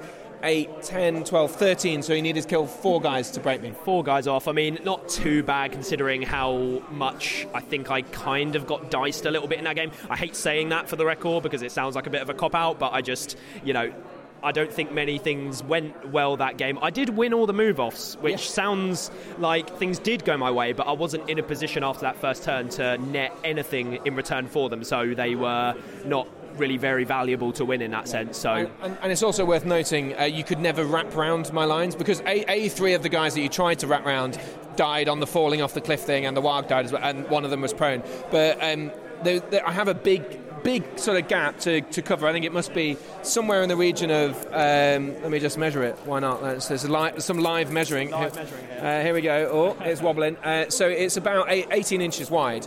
Uh, so my line was quite quite stretched out, but um, you just never had a. Uh, but those big blocks on either side just meant you could never quite wrap, which is what Hunter Orcs want to do. You want to be able to get all your bodies in and wrap round. That's it, yeah. But then it was obviously losing the ones to shooting. Then when I tried to wrap, I lose three on the wrap, and then I lose six or seven in combat first turn. You're then suddenly almost broken. Harry's lost a couple models. That's kind of the tail of the game at that point. Exactly. So it was an eight eight nil win uh, to to me in the end. So that means I'm on three wins and a loss for today. I don't know what that does in terms of the standings, but. Uh, I'm guessing I've got a sweaty day of action tomorrow, but I, I don't know what it means for you, Elliot. But uh, either way, best of luck for the rest of the tournament. Thank you very much, Harry. Uh, make sure have to do a quick plug. Uh, go and check out the uh, Golems Gamers podcast. We do lots of uh, bat reps and all kinds of things uh, related to uh, Middle Earth. So uh, go and check us out on YouTube, Spotify, uh, and all those kinds of places. I think it's a silly, nervous podcast. That is a good, uh, you know, critique of our podcast. There, I would take that. Uh, I would call your channel a lemon channel. We'll that. Oh, look at that! Oh, I'll take that. I'll take that is a compliment. In case you you don't get the references, if you do want the references, check out uh, Golems Gamers. Right, uh, on to get day number two. Before we do that, though, let's just uh, take a look back and reflect on what we've uh, encountered so far. So, four games day one, three wins. At, at one of the more competitive tournaments, I can take that. I'll take that right to the bank and uh, cash that check. Um, I think I think it's a pretty effective submarining so far. Uh, after Jayacharya, the legend that is Jayacharya, it must be must be said. I mean, up until this point, um, he he'd won the only GBHL 100 of the year, uh, taking a very similar army to this weekend. So you know, I'd take the loss. He's also fourth in the league last year, so there's no shame in losing to uh, Jayacharya. And and to be fair, he's very nice about uh, giving you an absolute fisting. So 11 0 loss to him uh, against him in uh, in the first game. But you know what? That's fine. Um, uh, because after that, I've done all right. I've submarined uh, to to victory against Robert and Jason. I mean, Robert, um, it, it, it was it was one of those ones where I just think I I, I think I just had some little things uh, go my way against uh, Robert that uh, that maybe maybe you wouldn't uh, normally expect against uh, uh, the Ugluk um, Ugluk Scouts. But either way, I was very happy with the win. I think I played it all right. Um, no, no no shame in that loss. Sorry, in that win. Um, I think it was a. It, I think I did really well. 10-1 win in hold ground. I think just just shielding off the centre is is the key for that that scenario, and, and I was quite happy to do that. Even even though I got a ridiculous scenario against Jason. Uh, sorry, a ridiculous board against Jason and his fellowship. I, I, I mean, it was mine to lose, really. Recon against the Fellowship of the Ring. Lovely to see the Fellowship of the Ring uh, at a tournament. I haven't played the Fellowship in a while. Lovely to see them uh, and chipped away a lot, a lot of their resources, um, just just chopping and, and just being a wave of dudes. But uh, ultimately, if I lost that one, I was uh, I was playing it very poorly, despite there being a ridiculous amount of terrain blocking off the centre, uh, funneling me in there. So that was good. And then Elliot, Elliot Shillinglaw, that we just heard from there, Elliot from the Golems Gamers podcast. Uh, you know, if you've, I mean, I've, I've been watching um, some of uh, their podcasts in the last few uh, few months, and really enjoying the the bants uh, that, that they provide uh, the guys at the Golems Gamers. So, which I should say, uh, J.H. Harrier is one of the Golems Gamers team, uh, though. So that's two Golems Gamers that I've had the pleasure to play so far. And you know what? I, I think I did get pretty lucky against Elliot, but um, I like to think that I did did the did the right things. Uh, you know, I chipped away shoot, doing shooting, but so many ridiculous things happened. It was such a hoot. I really, really enjoyed that game. Um, you know, things like the, the, the wolves and the the uh, hunter orcs just climbing over this big ruin and just all of them falling off and dying, and uh, it was just it was just hilarious. And um, I think Elliot uh, uh, Elliot had, you know took it all with a very very big grin on his face. He was uh, seemed to be just reveling in the the hilarity of everything, and so was I. So real real pleasure uh, to do that. So, so looking at the end of day one, uh, as I mentioned, three wins and one uh, one loss. That puts me in the second pod. So the chaser pod, which is. Amazingly, the third time I've been in the chaser pod, so uh, uh, for this tournament, um, which I think is beyond my um, my skills. Really, uh, I, I don't think I necessarily deserve to be in the chaser pod, uh, but I, I'm I'm proud of it. I'm really happy to be there. Uh, so I've been um, uh, in the very first year I won the Chaser Pod. That was when it was a much smaller tournament, but um, really enjoyed that. Uh, and then last year I managed to squeak into the Chaser Pod and and not do very well. I think I can't remember exactly. You'll have to check back uh, uh, to episode. Want to say seventy seven? I don't know. It'll be in the seventies anyway uh, for the the last Grand Prix. Um, and uh, and didn't do greatly well, but nonetheless really happy to have gotten into the pod with my Numenor. This time, um, straight into the pod with my uh, with my uh, uh, uh Fiefdoms Alliance, uh, Fiefdoms Army. So uh, it, I, I expect a pretty hard go of it today. Um, I, I'm, I'd be very very surprised if I did well. But with that in mind, let's head to Risley Hall and return to the action at the Grand Prix.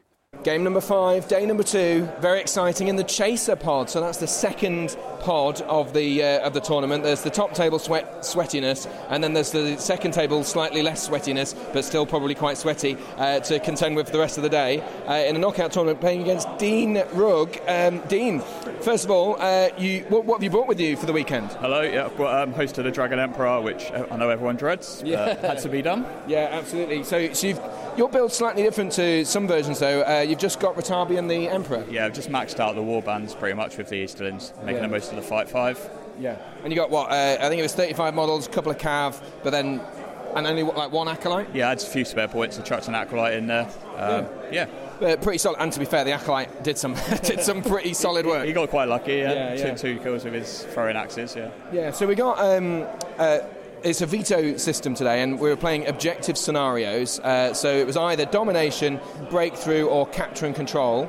Um, I vetoed uh, capture and control. I had the first veto. Uh, I was thinking capture and control. It probably is handy for you because you've got a drum and you can sort of nip round to objectives and then uh, return back to the middle.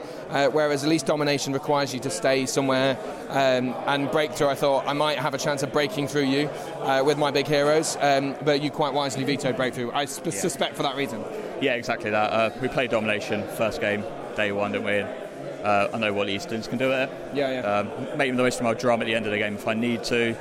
Um, it wasn't kind of needed this game. And yeah, we, we, just broke through the lines pretty quickly. Yeah, uh, it, it, it, was. So won all the priorities, didn't I? So. Well, I was going to say yes. Yeah, so, I mean, the deployment. Um, there's there's a sort of big gap of a, somewhere between 12 and 15 inches in the middle between some terrain, and I think just generally the, the, the width of that that sort of gap favoured your um, bigger fight value buff than it did mine, and and my, my guys are, are generally. I mean, I've got a few defence six, but they're generally a lot lower defence than yours. So you've got very similar effects to me, but it's slightly bigger and you've got a higher defence. So it was, it, I think it was quite a tough start for me in the sense that I, I needed to get some of those early wins and start chipping away uh, your stuff uh, and, and that just didn't happen. I, I, didn't have enough stuff to spread. Uh, I, I, was outnumbered by a couple of models, so I just didn't have enough stuff at the start. Yeah, that gap in the middle was like perfect for wasting pike block. Um, yeah. I'm surprised you didn't deploy a little bit back a bit just to make the most um, of trying to spread around the wings. So I, I was quite happy with that. well, I, I, I thought uh, if I, I, deploy in the centre, um, I'd, I'd, at least I'd, at least block off the, the rear objectives and sort of meet you in the middle because you only had two warbands and you put your first one down uh, in the middle. And I thought I I don't know. Maybe it was a wrong wrong move. I, if I'd have gone at the back, maybe I could have shot a lot more with my bows. That might have helped a bit. But I was just worried that you would drum and march into me and cover the, the three back objectives that uh, on your side of the field, and then I would I would be sort of having to fight uh, fight a chasing game where I you know maybe I'd whittle down some uh, wounds with the with the bows and stuff. But I just suspected that in the end uh, you I, I, wouldn't have enough stuff to, to actually run around the edges. So that, that was the logic. Whether or not that's true, may, maybe I should have done uh, done some more shooting and, and tried for it in the, the late game. But uh, yeah, that's not a bad shout. But I mean, realistically, it came down to the, the first couple of turns, wasn't it? Like we just deployed line line against line, and um, I left some ca- gaps for my cavalry heroes to go through. Uh, Dwin here, uh, a little gap to, to slide in if I wanted to with a heroic move. He, I deployed my archers in the front, and it was just basically two, those first two heroic moves went, went your way. Yeah. And that's kind of it was big because I just didn't get any cavalry charges. Yeah, Ratabi didn't fail him after a battle, which helped with my moves. Didn't, yeah, yeah. didn't use my might, um, and yeah, she, she, just got stuck in there.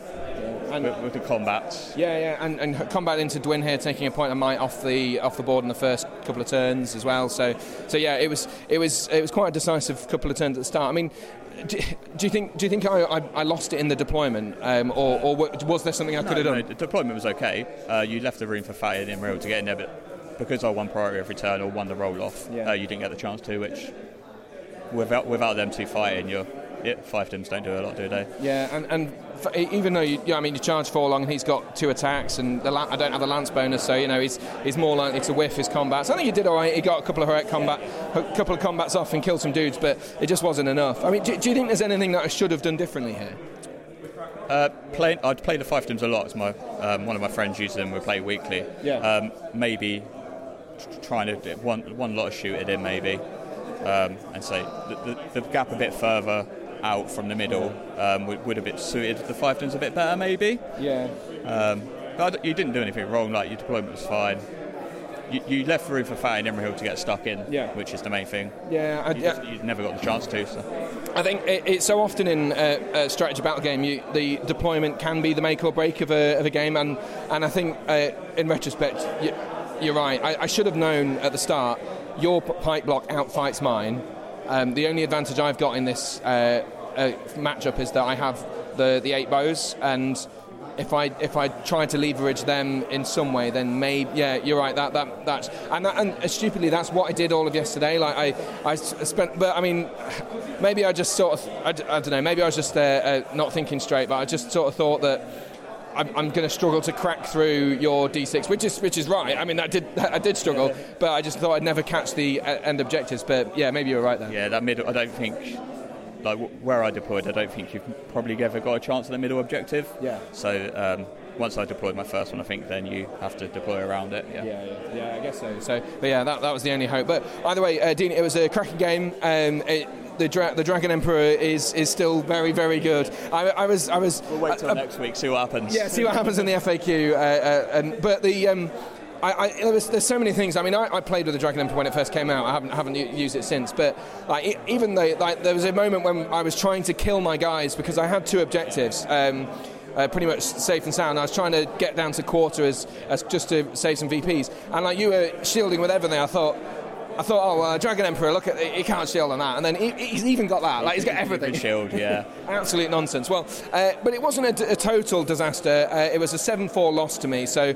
I did manage to hold on to two objectives. Um, but I, I think that was largely because you just sort of. You sort of said, "Oh yeah, I, let's let's you know, you rather than carrying on shielding uh, and just dragging the game out, you, you just you kind of let me have those points." Yeah, very happy with the win. Uh, I'm re- not new to the game, but I'm reasonably new to the game. And in my defence, Easterlings was my first army before the Dragon Emperor come out. yeah, yeah. Uh, so I've already had the models uh, before that. So yeah. Well, uh, if you're relatively new to the game, uh, you, you're absolutely smashing it. If you're going getting into the chaser pod and uh, and uh, you know uh, winning your first game as well. So. Um, Best of luck for the rest of the tournament. you uh, good luck. Cheers, mate. Thank you very much. Cheers. Cheers. Okay, number six, uh, the uh, the Grand Prix. Um, it's it's getting sweaty and hot and hungover and all that sort of stuff today.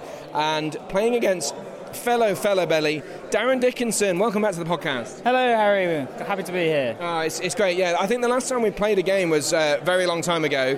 Um, it was, uh, as you, I think you mentioned just before, in, in Winchester a couple of years ago. You, you did feature briefly in um, in the, the whole podcast though, uh, as a star person and when I went up there. Yeah, when it was we were live in the car, surprised you in the car. That was fun. Yeah, I loved it. Yeah.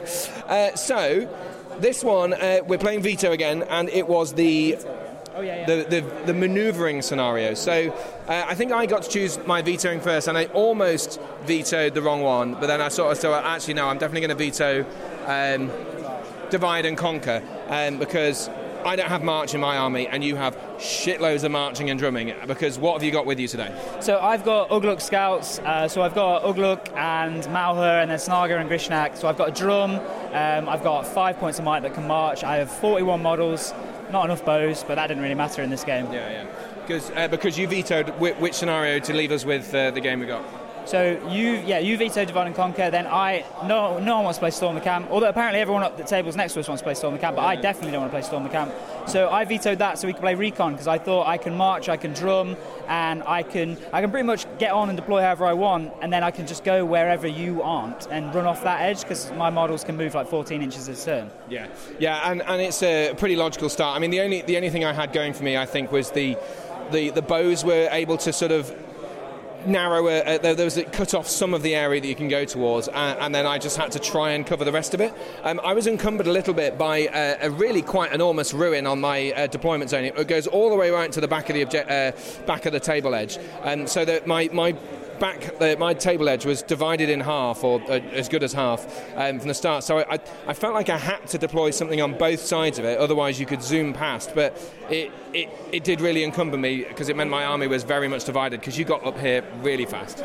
Yeah, well, when we when we actually came to the table, we were both on the same side of the table, if you remember, and we rolled for it. And I decided to take to go the long way round to the side because I looked, and yes, there's this horrible bit of terrain in your well now your side, and the other side's completely open. So if you'd been on the other side, you can shoot, you can see all the way across with your shooting, and any of my models that get clear, you'd be able to shoot them. Whereas over here, I thought if wherever you put your archers, I could potentially go the other way and avoid the shooting. And there's also some terrain in the middle that meant I could be screened from your shooting for a turn. And it's, and it's in such a way that I could get halfway up the board and then decide whether to go right or left. Yeah. So I could wait and see until how you deployed to know which way I was going to go, which I thought would help. Yeah, yeah, and, and, and it, it really should have done uh, a, a, lot of work because I think I got like five kills off my shooting. I only did one heroic shoot this time um, because, the, as you mentioned, that screen, you just were so quick. Like I think it was a march with but each Ugluk and Mauhur and a drum twice. Uh, but you did take a bit longer to get on the board with Mauhur, which was a bit annoying for you. Yeah, so I left the drum behind, so Mauhur came on turn two. So I called a march with Ugluk um, for turn one so that the spears could have a march, and then called the drum and positioned the drum such that I could get pretty much lots of stuff being drummed. And Mauher marched with the orcs again, so it was really fast. And I, you because of your army was split, so I realised I could get to half of your army before you could combine forces. And I thought if I can get there, engage, and just wrap round and like run a few models off. And yeah, you've got a couple of knights, but I reckoned I could run off quite a few models, um, and then I'd be able to. We'd have a fight, and either I'm going to break you because I'm fighting half your army. If your reinforcements come and you break me, fine. You're not going to have time to get all that stuff. You're not going to have to break me and get off the board. Yeah. So that was the plan but then I called some heroic moves, right? That, that's basically it. Because I, I, had, there was a couple of choices I had. I, I could have I think the first turn, um, I, I, had a re- I, I, had a real long think about. There was a you, would marched basically into the a third onto my uh, my edge of the table. So you were uh, something like 20 inches away from my uh, table edge, and and I you won priority, and I was debating for ages as to whether uh, whether to call a move with Imrahil in order to charge them with the knight uh, and Imrahil, and then sort of fence off some other dudes because there are three guys at the front who are a little bit further ahead for some reason and um, I took ages to do it. But in the end, that, that heroic move, I thought I thought it's important to do that because it means we're fighting that little bit further towards the middle of the table, and ra- rather than being, you know, 12 to 16 or something inches uh, towards my table edge, having got, get that heroic move was was pretty much instrumental because I just pushed the lines back, and it, it made it much harder for you to get around me. Yeah, uh, so you, you, when you were debating whether you were going to do it, and you were like, I will do it, I won't do it, and I was really there, like, I really hope he doesn't do it. I wasn't sure whether it was a good idea or not at the time, but I, it would have been, I think, for you to do. But for me, it was mu- it was much better for you to for, to stay back so I could have more space. If we're fighting as close to your board edge as possible, that's what I want. So I mean, that shows it obviously thinking about it in that way that it obviously was the right thing for you to do. Um, and I don't think your heroes were that well placed to be able to push your line much much more forward. Not really. I, I, didn't think you would charge in essentially Imrahil and a knight basically all alone, um, which you did. So. Um, I, I I didn't see it coming basically. And then my, my, my heroes weren't really in positions to countercharge, and I was also really afraid of countercharging. The big problem here, as we found, other than your dice, is that um, Get, slip that one in there. is that um, you'll fight five. Like so, when your knight charges, I can't. My, my orc heroes, I've got loads of might on them. Well, I did, and they are fight four, so I can't countercharge a knight, just a knight, because he could rip their head off and they could yeah. die. So that was. Yeah, and particularly like some of your heroes being like, uh, well, most of your heroes are two wounds and one fate, uh, some of the orc heroes were. So yeah, it, it, could just take a three points of might off the table in, in one go. Yeah, exactly. So that meant I couldn't countercharge them, I couldn't really get round them, so it actually blocked me off. So it was really, really, really, really well done. And you brought your other sort of forces up but there was still this massive gap. There was still a huge gap. And I'm thinking if I can get this heroic move the next turn, I can just tag Imrahil, and then the rest of my army just rushes past, engages a few of your models, but I'd be really close to the corner of the board. Yeah. I'd be out because I'd be then being screened by your troops. You wouldn't be able to shoot me, and I'm thinking I'm, I'm home free. but uh, the uh, basically that, that second key heroic move off went went to me, and actually all of the heroic move offs there afterwards, and probably all the roll offs as well. It was it was quite one sided dice wise. Uh, yeah, in terms of you, you were you were winning priority, but that's fine. Who cares? Because we're going to roll move anyway. But Then you were. I didn't even get to roll the dice. So if they were weighted dice, I would never know. Um, you can't just throw that into the mix. You can't just accuse me of that.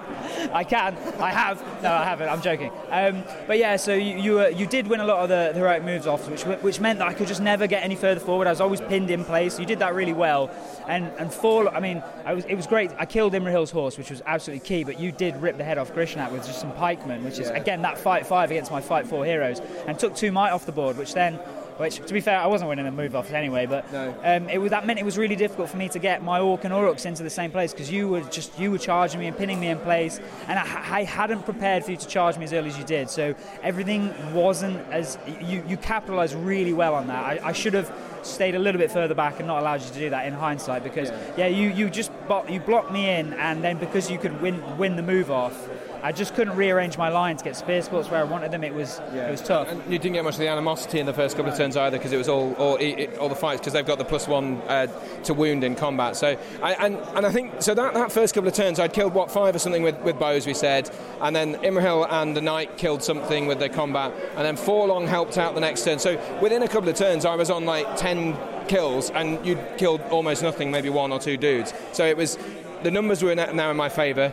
My my support crew from behind that annoying bit of terrain had had reinforced the lines, and I'd also gotten a knight and uh, sent some. Um, pikemen up towards the other end of the board. You're never trying to capture catch them, uh, send anyone backwards. I, I wonder whether that, that you could have done that. I don't know whether it was even possible, but you would you'd need to commit a lot to it. I think. But was it was it ever a consideration? No, I saw your knight early on going, and and it was actually going down the right hand side, your right, so it was going down my left originally, or it looked like it was, and I was going my right hand side. So I thought, if he wants to get it off, there's just nothing I can do. I, I don't even move that fast unless I want to send the drummer after it. There's just there's just no way I can really catch it. And one knight, I didn't think was going to be a problem. Yeah, because you, you should be getting three off the board at least, right? Exactly. So I didn't think the knight was a problem, and I also know what you're like. And there was a point where you started, you positioned the knight, and I thought he's going to charge with this knight, Like he's going to charge me in the rear with this knight. I, I measured it carefully. I was like, oh yeah, I'm, I'm eight and a half inches away from your marauder. Yeah, that, that'll be good. That'll be good. And then, then I just went off towards the board Yeah. edge. I, I tricked you. I got you. well, I was thinking because I was like, if he charges me with this knight, that'd be a really stupid thing to do. So I was like, that's probably not going to happen. But I thought there was a, I thought, I mean, you did make me think that you were at least thinking about it. So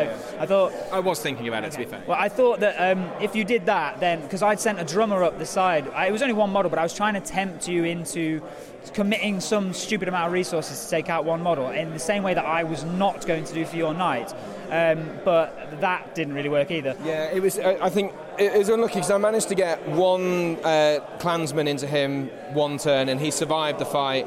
And then I got a pike joined him a turn or so later. Oh no, it was the other way around. A, a pike first, and then the clansman. And then like my, my bows started moving in as well. So I'd, I'd covered the, the escape route with the bows via shooting. I thought for they'd have at least one turn of shooting at him uh, if he if he made a run for it. But in the end, I didn't need to just because I kept winning the fight and pinning you down. Uh, and eventually, the bows just joined the fight and they uh, they started. They, uh, I think the drummer died quite late. He did survive quite a long time, so it was annoying. But by that point, um, the line I was very close to breaking you. You didn't really have a lot of stuff um, that was that was doing much damage, and your heroes had kind of not really pulled their weight. I mean, largely because of my fight five, I guess. Yeah, exactly that, and and, and because they, they couldn't get into decent positions because they were just stuck wherever they were, and there were so many models around that they couldn't. I couldn't choose my fights. I couldn't. I couldn't move them around. I've been constantly trying to call heroics with like a Snaga or a Grishnak when he was alive, and so that I would be able to move Ugluk to where I wanted him to be, but. That I couldn't do that, and then at one point Grishnak died, and I had to call a move with Ugluk, and that would meant he'd have to go first anyway, even if I won it. So it was really difficult them to get them into good positions. So yeah, your heroes I mean, at first, until Imrahil lost his horse, but they were doing some work. Mine really weren't. And I just couldn't push through your lines with enough models. And I realised that I wasn't going to get any models off. So it was about whether I could break you. But it was difficult, as I said, because I couldn't pick the fights. It was really, I was, I was being really reactive, and it was, it was tough to really do anything. Yeah, and I think, and that, that kind of, that's that's pretty much the, the story of it. I mean, there was a couple of uh, exciting moments after that. that Imrahil had a one-on-one with Ugluk. Um, it was him and a him and a spear going into Ugluk. Neither of them had might at this point, so I thought, oh, I've got three, four dice against your two in a banner or two in a spear or whatever it was, and and Ugluk nearly nearly took uh, took him Imrahil out. Um, I, I spent all of my fate to, to survive, but uh, other than that, it, we, we didn't really come close. But I think Ugluk, I can't remember how Ugluk died in the end. It was it was Dwin here, wasn't it? That was right. It was, yeah. The last turn, he charged you in here, thinking like, "Oh, he's fight four. Like, I'll take him." Yeah. Uh, and I he- have the pikes. You did have the pikes, yeah. That's true. The fight five again. Thank you very much. Yeah. Um, yeah so he, he died to that. Um, and at that point, so we had that moment where you hadn't got quite quite got two models off. So you'd got one knight off, but not the two um, men at arms that you'd sent round. So that turn, I decided I really, really, really wanted the game to end. So we started getting ridiculous where, but you decided you really, really didn't. So you, so I was trying to stab, and you were re- using your banner to re-roll to get lower than my banner, and we were doing all sorts of silliness like this. Uh, but in the end, you just you did. I, I, I survived by one. It was like by one, I wasn't broken because I, I was worried about because there was also the thing was like.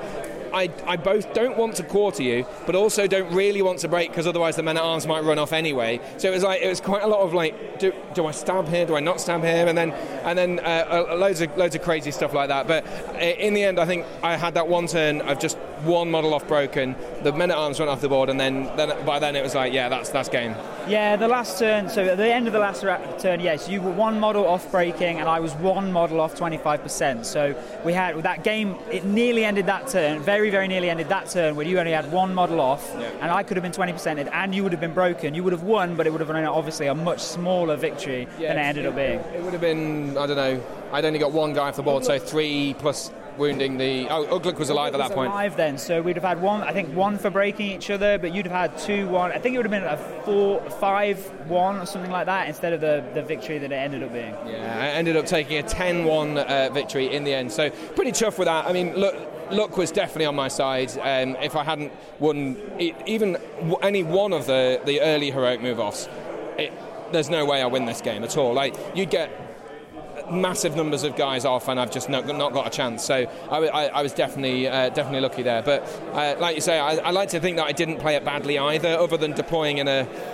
in a way that, that made it hard for me, I guess. Yeah, but I think it was tough. The terrain piece that you mentioned made it tough because if you don't put models on either side, then I just go the side that you're not, and it would be very difficult then for me for you to react to that. Especially it would have been tougher for maybe your heroes to get there. So, and you really needed those to do the work. So I, I think you did play it well. I think deployment.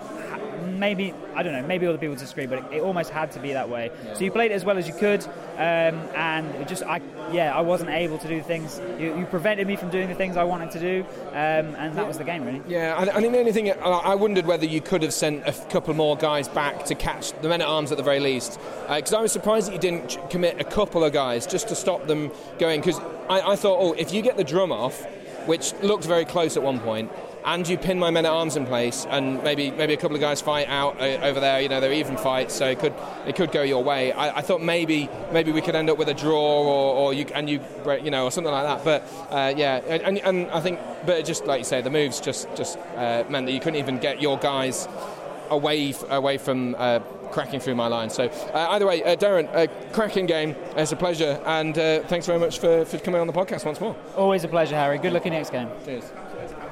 Final game of the Grand Prix. The engines are almost empty. We're exhausted. The race is pretty much over. Uh, game number seven. It's been a it's been a long one, and the final thing to play this weekend is the Maelstrom of Battle missions uh, in our, our veto, and I'm playing against David Nixon. Welcome back to the podcast, Dave. Thank you. Uh, I feel seem to be on this about far too much. yeah, you have. Uh, we last heard from you at the finale, I believe, uh, so December time. Uh, you're here, though, at the GP Chaser Pod with uh, what is widely regarded as not a very good army. What, what have you brought with you? Uh, the Wolves of Isengard, I just absolutely love playing it. It's my, my favourite scene from the movies as the Warg attack. So I, I, I just can't not bring it, especially when there was a chance for two Maelstrom games in the weekend, which there was. Yeah. Um, getting to use the actual Legion abilities is a, is a, is a treat. So Yeah, so because it's probably the what, sort of uh, list that a lot of people uh, overlook and maybe maybe don't really know much of the detail about it. But what, what is what is in there and what's what's the special Maelstrom stuff that you've got? Um, I mean, mostly it's just build up of like Sharku, who's your main leader, and then you've got captains and shaman, to, and then just bulk it out with Warg Riders, which I consider one of the best value like cavalry in the game. Oh yeah. Um, and I put thrown spears on a lot of them. Some games they've done a lot, some games they've done nothing. So, but they've, they've almost always earned at least their points back, which is great. the Maelstrom rules are well for the Legion. You get free hero combats on Sharku, and you get to also have a D6 of miniatures move pre-game and shoot. The shooting's not doesn't really do a lot because it's orcs, um, but the movement can do some stuff. And then in Maelstrom, you get to choose to go second, uh, and then you get to charge when you come on. So you basically just allow someone to move on there and then just charge them in, in the back or wrap around the round. Uh, it didn't work on, uh, in this game, but it has worked for me before. Yeah, so so talk us through the veto because um, we, we went in, we, we knew that you had a really strong advantage here with those special rules you mentioned, the charging as soon as you come on. Um, I, I, I can't remember what I vetoed, I think I vetoed uh, hold ground. Um, And so left you with the choice to go for either Command the Battlefield or Heirlooms of Ages Past. And you went with? I went with Heirlooms, yeah. which which is not the right choice, right? Like competitively, surely you should have gone with Command the No, Battlefield. Command the Battlefield is definitely a much more safer choice um, because then if you have bad rolls coming on, then I can just try and jump one of your warbands. Um, so and you know run away from the rest, and and then I've at least taken half your army out, and I just spread myself around. Yeah. Um, but I thought, you know, it's last game. None of us are playing for any significant prizes here, so. Uh, and uh, I thought I'd just have a bit of fun and play heirlooms, and then it, it you know. it kind of bit you in the ass because in the very very first turn, um, your D6 guys came on, and one of them uh, dismounted and uh, tried to get uh, one of the heirlooms, uh, or well, tried to remove one of the heirlooms, but instead rolled the six. So he was, and he was very close to the edge, like a just over six inches from the edge, and, and you had one dismounted wild rider there, and with very little support, and like a, a line of Dwin here and his bows, and uh, Imrahil's guys lined up right next to him. So it was, it's a pretty pretty uh, spicy start. Your, your whole army, yeah, basically behind him at that point, uh, as well as ready to shoot him. Uh, although you did fluffy shooting on that. Yeah, yeah. But uh, yeah, no, and then and then and then the problem was that my maelstrom rolls to come on to try and support him were just atrocious. So they, they were all coming on from the wrong side. He was sort of in the middle, and they were having to cover about 20 inches of board just to get to him. Yeah, so so you rolled a three for both of them, I think, did, or for all, two, all, four warbands. Yeah. I rolled a three for.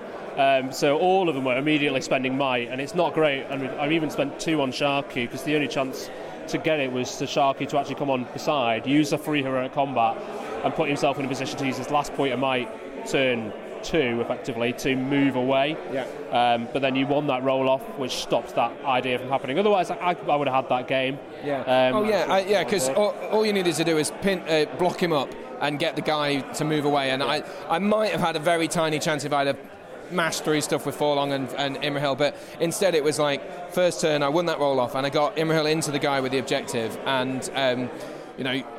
A variety of different heroic combats were called, and you tried the, the magic, and I managed to resist that on, on by spending all three of my will. Uh, got one back though, and and then it was it was kind of that was kind of largely it. As soon as Imrahil had killed that guy and got the objective, it was it was pretty much mine to mine to lose, right?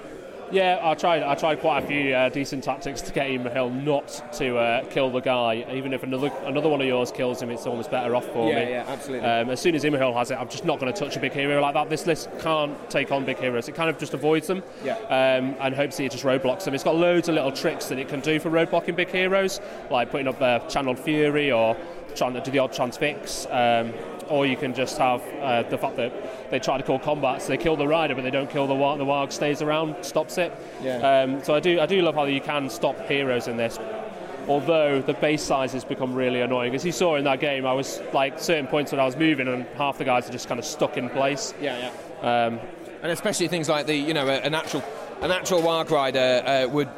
Uh, was was sort of blocking the way for a, or a warg was blocking the way for a warg rider, and so you had to charge with a warg rather than a warg rider because of this, the size. It was just getting so congested, and I think I think because you'd spent so much might early on on the moves that uh, you know my, my sort of relatively small amount of might um, comparatively, uh, even though Forlong actually spent two to get onto a, uh, the board in a decent position, um, it, it just meant I, you know I won a couple of roll offs and that was that. So uh, it, it, it it, it didn't feel like there was a lot you could really do. Uh, you could transfix Imrahil to stop him and throw like your captains at him, and maybe Sharku at him for w- one or two goes. But even then, like it, I, I had so many guys still. Um, because your sort of first turn was blunted, that, that I could always pretty much pair him off and try and get as few people on Imrahil. Well, I know. I mean, I broke you first, which shows how it would have gone if we just played normally and I just avoided Hill for a lot of it and, uh, and and just play the rest of it. It's not like you've got free hero combat, so you're not going to be cutting through a lot. No. I just tie people up. Um, and because it's uh, at most of your list is cavalry, I've got three dice on your, your guy with the lances, to be fair. But then, yeah, I'm not going to call many heroic combats because I only only kill realistically one or two guys a turn.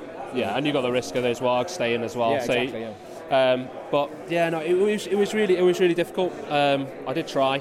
Well, you, you basically you played it on hard mode, right? Like you, you, Yeah. did, you, did, you didn't have to do that. I put the game on like the highest difficulty possible, Yeah. um, and just fucking around at it. It's like, like playing Halo and putting it on legendary. But yeah, So- it, it, it was. I mean, I, I enjoyed it. I, I thought it was good fun. I, I did get quite a lot of uh, lot of roll offs going my way and things like that, and I did manage to take Sharku off off the table in the end, just because he's fight forward, doesn't have strike. I, I could surround him with uh, dudes and put a. Um, like a pike near uh, near Imrahil and all that sort of stuff. So it was it was a matter only a matter of time before I got uh, got Sharku, and then uh, I just I just needed Imrahil to not die. Basically, that was that was kind of the game. Yeah, I think it, well, actually, we- it could have gone on one more turn if I'd realised that you were so close to quartering Oh, yeah. yourself to end it. Um, I'd have just gone for like a, a captain killing a rider at the end. I've gone for his horse to not quarter you. Yeah. Because I'd have won the priority the next turn. So even You'd rolled it out, we yeah. pseudo rolled that.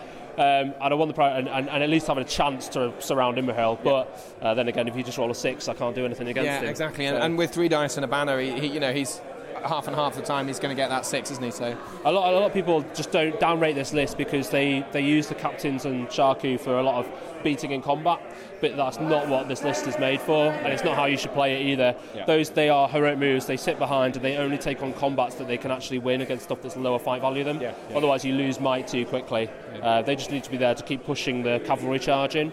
Well, it, it's a fascinating list, and uh, uh, well done, A, to get to the Chaser Pod, but also uh, I think you must have won two games today, is that right? Or I know just one today. Ju- Just the one, uh, yeah. against the uh, Jake Rawson's Hunter Orc. So I think it was a pretty good win. Ah, yeah, yeah, you can be proud of that. Uh, uh, winner of la- last year's league, uh, yeah, you can take that uh, take that one to the bank. Well, uh, uh, people are tidying up here now, and we're going to have to join in and help out. So uh, thanks very much for the game. It was cracking, and uh, yeah, well done on bringing such a cool list. Thank you. I'll see you next time. So, just a quick reflection on those uh, three games in the Chaser Pod. I, I'm I'm really proud of the the success uh, in the Chaser Pod. Two wins, one loss. But I'll I'll caveat that heavily, very very heavily, with the second two games being really really very much decided by the dice. And I, I'm I'm not going to pretend to uh, uh, you know I'm not even going to just uh, try and try and say there was much skill in either of them. Uh, against Darren, he had the the huge huge numbers advantage against me, and uh, and it's still it's just he just could not catch a break in in that one, and it all just went um, wrong for him so often uh, on on the on the spin of a dice really. So apologies for that that win, a 10-1 win as well. So a fairly decisive win against Darren. But um, big shout out to Darren, uh, big long time supporter of the podcast on the Patreon uh, scheme, uh, and and also a, a, a cracking guy to play uh, at the tabletop and. Um, uh, against David. David just uh, just just then uh, a graduate of the Masters last year, um, a very very accomplished player, and particularly with this army, this unusual Wolves of Isengard army, which I think is the only person who uses it. Um, it's it's a really cool army, and uh, playing against him in a Maelstrom battle, I, I just thought. What on earth is happening here? I, I had no. I just thought there was absolutely no chance, and um, to, as of, as we sort of just mentioned, it, it basically David went, all right, okay, I'm going to tie my hands behind my back a bit, uh, give you a chance, and you know, uh, fair props to him for that because it would have been very very one sided if we'd ended up playing uh, any of the other scenarios. But Maelstrom did give me that tiny bit of a chance, and even then, it required so many little things to go my way, which did, um, uh, especially that that roll of a six to get the uh, uh, well, not I didn't roll it, but uh, he got that six just in front of my whole army and allowed essentially Imrahil to uh, to to get the to get the objective and hold on to it for a nine one win. So really uh, really happy with that. But again, big caveat, big caveat uh, on that one. So not a bad performance. And against Dean at the start of the day against the uh, the Dragon Emperor Legion. I mean, we talked about the FAQ there. Um, of course, that was before the FAQ dropped. Um, I mean, I'd be intrigued uh, to see whether it would make much difference because um, he had 35 models in his army. I had 33. Um, he would have lost at least three. Um, I think it's eight points per dragon uh, per dude, isn't it? So, uh, but then of course you can juggle it around and, and have Ritabi have different uh, uh, stuff, and I, I don't know, but like, uh, 30, so say call it 32 models. So I'd have slightly outnumbered him. Um, would that have made a difference in the long run? Absolutely not. He was absolutely destroying me in the battle. But as I mentioned, I think the, the, this was a, a, perhaps a victim of the uh, the um, the state the state I was in. Uh, I know actually to be, to be, fair, I was more hungover on the Saturday than on the uh, Sunday. But um, I think maybe maybe the the tiredness had got to me at that point, and I just deployed in a, an illogical way. Didn't use my bows to my advantage, so basically wasted my um, my eight uh, bows, which which were kind of thrown away at the start of the game um, in a in, in, a sort of deployment where I know that they're not going to be any good. They're defense force, so they're going to die easily. They're not got any, any, decent fight. They're not even very good at killing stuff. So like it was just a bad idea. I should have gone for the shooting and try and whittle him down, and then see if I can sneak some objectives at the end with my knights or something like that. But uh, I'll, I'll I'll live and learn from that mistake. But um, regardless.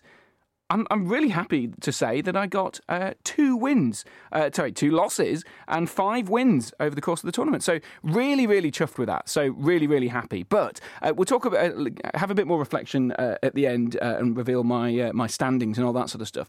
But of course, we, we talked long and hard about the Dragon Emperor and um, and various other armies that could be in the mix. we spoke to Jay Acharya earlier. Uh, he was uh, he was doing very well. He was in the top pod uh, with his Uruk-hai uh, army, with the, the crossbow heavy Uruk-hai army. There was other people in the top uh, contention were Ed Ball, uh, the the veteran um, top tabler Ed Ball with a Riders of Theoden list. Um, there was a Serpent Horde list with Suladan in it. Um, I can't remember all of them, but the winner was probably not a person that would take people by surprise, but definitely an army uh, that took people by surprise. So let's, uh, without much further ado, speak to the winner of the Grand Prix. And the winner of the Grand Prix, finishing uh, on over, first over the checkered flag uh, line, is Jakob Krochmal. uh, well, congratulations! Thank you very much. Uh, how, how, do, how do, you uh, do you feel here? This is a, this is a tough ga- tough tournament, hundred player tournament. Uh, how do you feel coming to coming to the top? Well, when I saw the lists that were in, I felt like I've just hit the jackpot with my list mm. and felt, felt quite confident, but I I didn't consider the scenario that happened very likely. Yeah, yeah. And me winning the, the, whole thing, winning all seven games, coming first after the first day, and maintaining this record. That, that was amazing. Yeah. Oh well, well. I'm, I'm glad you uh, glad you uh, you feel the, the, same way as us. I'm, I'm as impressed as, as you are because, uh, as you say, you you, you you've chosen um, an army that I guess you think works well into the meta of, of sort of hunter orcs and things like that at 600 points. So what what have you brought? So I've also chosen an army that I really wanted to play for a long time and recently bought. So I brought Khand, mm-hmm. pure Variags of Khand, with four uh, heroes, including three chieftains and five chariots overall. 20 models, but it hits really hard and it goes through hunter orcs like butter. Yeah, that's it. I, I guess the, it's those strength four impact hits uh, against the D4, and also because uh, you've got how many bows in that list? It must be quite a lot with the with all those riders. Well, 20, yeah. as many as models. Yeah, yeah. So, so 20 bows, which is uh, outshooting most Hunter Orc lists, I guess. And you've got those strength four. Is that is that the plan? Yes, I was skirmishing for many games, uh, chipping away with the wounds before coming in with a devastating charge. Mm. And the thing that a lot of people don't realize is how tough to kill are those hero chariots mm. when you can't trap them. Yeah. Uh, because they have to go five plus in the way to hit the rider uh, there was a game in the semifinal where my chariots were just holding the Dragon Emperor for I think six or seven turns, mm. two different chariots, and Dragon Emperor killed neither and got down to one wound, no fate. Wow. So yeah. Yeah, so that's big. So I, I mean, it sounds. It sounds like the Dragon Emperor w- wasn't as, as difficult as most people would find it. But what, what was your what was the most tricky game you had over the course of the weekend, or were there any particular particular highlights?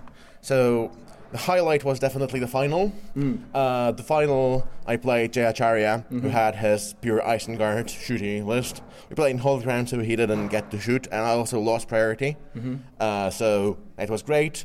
Uh, it looked like an easy game. Mm. Turned out that uh, the game lasted for about seven turns after me after a break.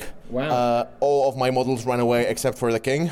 All of his models died or ran away except for Lurtz, and it finished as a duel between Lurtz and Khandish King. Wow. And Khandish King killed Lurtz after two rounds of combat. Oh Wow, that's that's spicy. Uh, so the the breaking, just not at the game not ending, really really punished you, did it? Yeah. Uh, it almost did. And uh, as a fun fact, we uh, after I've killed Lurtz, I suggested to see what would happen next Mhm. if Lurtz won. Mhm. Others did nothing. Then the next turn, then of course the game didn't end. Mhm. Uh, and the next turn, I won priority, and the king ran away. Oh, really? So I would be I would be tabled at the start of next turn. Wow. So, gosh, that's that's a real real twist of fate. I, I, I'd imagine. Uh, I mean, there's. I guess there's some advantage. I mean, you, oh, you can tell me. What are the, the, the advantages that you've got with the Khand, other than the, the obvious sort of strength for uh, impact hits and just the, the skirmishing? Um, as I said, the people don't realize that four hero chariots can hmm. form a about 10 inch long wall, hmm. and with some gaps, it's 13, 14 inches. So I just used the terrain to form blocks of the hmm. chariots that they couldn't be trapped. They were killing stuff and they were not dying. And then if someone charged them, uh, I've had those riders to, to, to get them from, from the back to flank to harass. And and because I, know- I know I don't know whether that you, you had a chance to do this, but is it is it ever advantageous to be able to run over your own horses in order to end the game quicker? So I didn't have a really good opportunity to do this. It's definitely something that I would have done as a mostly as a plan B. Yeah, yeah. Uh, because it's it's not like with a Mumak where you're almost guaranteed to kill something. Yeah. Uh, I'm pretty sure that I wouldn't kill my own guys, or I would kill just not not, not enough to, to end the game, and I lose the game badly because of that. Yeah, yeah. Uh, but yes, that's that's something that people do not expect. Uh, it can definitely work. What, what, Or or or or but the the or the thing I did uh, when enemy hero charged uh, charged uh, my Khandish rider, hoping to get a heroic combat, and I just rolled over this rider Mm. uh, and, and killed him. Right, I see. Oh, very, very, very smart. And so, what, what, what sort of stuff leans well into uh, the Khandish? What, what do you think is the, the, the trickiest matchup for you? And, and did and did it happen? So there are things that um, hurt Khand insanely um, to the level much higher than other armies. First of all, monsters. Second, magic. Hmm. Uh, so the worst thing that could happen is Angmar with Hmm. Gulavhar that has both of those things. Also specters. Hmm. Uh, I, I yeah, you've got like- quite low courage, right? uh, so I mean, the average courage. A regular guy's courage three. Okay. Uh, chariots are courage four. But with how my cour- courage rolls went in the last game, uh, I wouldn't be very confident going into that. Mm. And Gulavhar can just destroy my army with a single hurl. Uh, but I didn't expect a lot of it on the top in the top tables. And when uh, on day one I saw the only Gulavhar that could get to the top pod dead, I I felt so relieved that I, I won't get to, to play it. Yeah, fair enough. Well, so this this puts you, um, you know, back in, uh, uh, in a, a top table position with hundred points in the in the GBHL. I know, I know. In the past, you uh, you, you did really well at the finale and, and so on. Are you are you here to compete to try and uh, take the league by storm this year? Yes, this is. Uh, I hope this is the year. I've identified um, mistakes I was making last year, and now I'll I'll go to as many GBHL hundreds as necessary to to to, to win the game next time this time, and I hope Farmer will come second again. yeah. Ouch. And uh, so, did that? Will it be Khand or, all the way? Oh no, definitely not.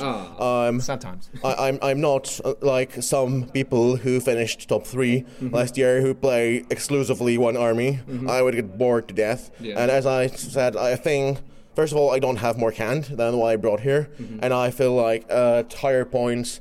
Uh, uh, it becomes increasingly tricky. You get more monsters, you get more magic, Mm. and my whole army, my whole army size is can be got, got uh, can be caught by a single heroic move. And if I go beyond that, then some of my guys just die for free. Yeah, yeah. Well, uh, Jakob, uh, well done uh, on this uh, this tournament. A, a, a real achievement, and, and I love to see that uh, Khand on the top tables and doing well. So uh, well done again. Thank you, and uh, I can promise that I'll try to bring some more niche and unexpected armies on top tables this year. Excellent. I look forward to seeing it. Cheers. Right, the dust has settled. Uh, the hall has been swept. Uh, we're looking out still over the beautiful Risley Hall uh, Hotel here uh, at the Grand Prix, and just a final sort of uh, lap up of uh, of the the GP here with tournament organizer Will Champion. Welcome back to the podcast again. Is it home time yet? yeah, pretty, am- very close. You must be exhausted. I am exhausted. I've spent 40 hours in this hotel and I didn't stay here. That's, you know, it's been a, a busy weekend, but it's been absolutely awesome. Yeah, it, I mean, it, it, it is a very, very uh, slickly run event. It's a, it's a great venue. Uh, it's, it's great, and there's a lot, there's a lot of, uh, of, of things that make it a, that little bit special for me. Um, so, first of all, just just because you know, just to summarise again, what what what is the GP and how, how is it all structured in a way to, to make it as spicy and interesting as possible? Yeah, sure. So um, the GP is intending to be the most competitive event in the UK. So it, it is a strictly competitive event. Um, not to say that there's there's not incentives for other people, which I'll come on to, but essentially day one is a classic Swiss event like you would get at most generic 100 pointers. It's 600 points. there's no special rules, you know, no shenanigans that I normally like to flavour the other events with. Um, and at the end of day one, after four rounds, um, everybody gets bracketed. Um, so day one is essentially the qualifiers. Um, the top eight go into their own knockout pod and they're playing for the big prizes. Um, the top prize being a Smaug and a ticket to next year. Anyone that makes it into the top eight gets a ticket to return next year. And then we have uh, pods of 16, and then obviously the last pod scales on size depending on how many attendees we have. Um, and essentially, in day two, um, you are, are competing for your own prize pool. So we've got loads of different sponsors that um, help out with this event. You know, Generation Shift with his amazing bases, SBG magazine, all, all sorts of sort of hobbyists and, and you know friends of Middle Earth, as it were. Mm. Um, so no matter how badly day one goes, you've kind of got your own mini tournament to play on day two um, for your own little prize pool. Um, so that that's the incentive for people that maybe aren't so competitive because day two they know that they're going to have you know a pleasant three games against equally matched opponents, while the Titans go and you know. Um, have absolute chaos on the top tables too. And and it, and it really was chaos as well. I mean, we, we've heard from, from the winner Jakob about uh, about some of the, the spicy action on that very very last game, which is absolutely insane. And I guess that, that that's a nice little segue into into the, the sort of the choices, the the the list that you were backing um, going into it. Obviously, one of the main things that uh, people noticed was there was about twelve or thirteen or something like that Hunter Orc armies, and you, you you've always been a you've been a long long time champion of Hunter Orcs, well before uh, Jake Rawson was winning tournaments with them. Oh, you're flirting with me now. Yeah, you were- you were, you were doing doing good stuff with them a long time ago, right? Yeah, absolutely. Um, and I think that uh, Jake kind of put a target on his back this year because he won last year with the Hunter Orc. So a lot of people, you know, they know it works at this, this format and this points level. Yeah. Um, so they were a very popular choice. Um, but when people know that that's the popular choice and take it, an equal amount of people know that's the popular choice and spec against it. Mm. Um, and it kind of makes you this own like this own meta for for an event like this. Um, and so we had you know appearances from um, chariots, we had appearances from heavy shooting armies, we had a fair amount of dwarves at 600 point. You know, people sort of go, okay, well if Hunter Orcs are going to be popular, what beats them? You know, Yeah. what can give them a hard time? Um, and so there was a couple of predictions that I had as sort of who was going to do well, and it's you know it's always as much about the player as it is the list, but some of the lists that rose to the top like really really nailed the you know really threaded the needle on what they thought was going to do well at this event and converted which is awesome Yeah, yeah. So I, I mean, you, I, I think going into it, you mentioned uh, Dave Farmer's list, the uh, Range of Ithilien. Great, great shout at 600 points. Lots of bows that works well against Hunter Orcs. Um, uh, uh, Jay Acharya, he has a, a, a really, really tough Uruk-hai list with a lot of crossbows. Yeah, I'm a big fan of that. People that say that Isengard is kind of average are, are just not really playing it right. I think they, particularly at 600 points, he went for like a really hoardy, you know, a lot of the the, the mid-level heroes, and then just loads of crossbows and stuff.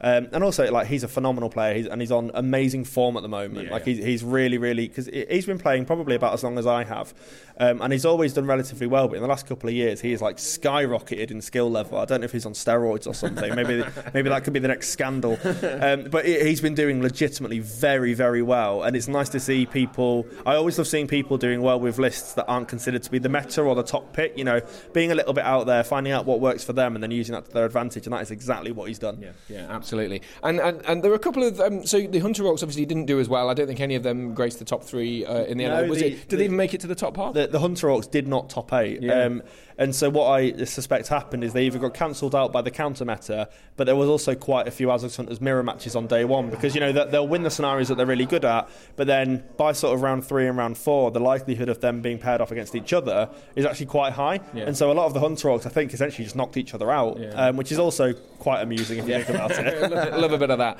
And so, and, and there are other ones. I know. Um, I mean, as you say, it depends on uh, uh, armies and uh, matchups and, and players and stuff like that. But things like Arnor, I know um, they're, they're really highly rated at this point. I think there was two lists, wasn't there, or at least one? Yeah, so, so there was two submitted, um, but then we had a dropout um, due to other circumstances. So there was actually only one Arnor list, um, Which, they're- they're- which is, they're is good. wild. It's crazy. Like that's probably the the single best list at 600 points, I'd say. Um, so to only see one is, is pretty wild, actually. Yeah, yeah, interesting. Um, and, and, and so and the final, I, to, to, I guess to bring it back to, to the winner there, we, I mentioned already the, the, the crossbows, uh, Jay, Jay playing in the top table in the final, which I'm quite happy about because he, he beat me round one. So, you know, I, I, you know he got, made it to the top 10. You feel sort of sort of validated in your loss. Abs- yeah. Absolutely, but uh, he was playing up against with his uh, his crossbows against Jakob, who who has quite something of a list. I mean, what what did you think when you saw the, the chariot list? And obviously, Jakob's a cracking player, but um, it's a, it's an unusual choice.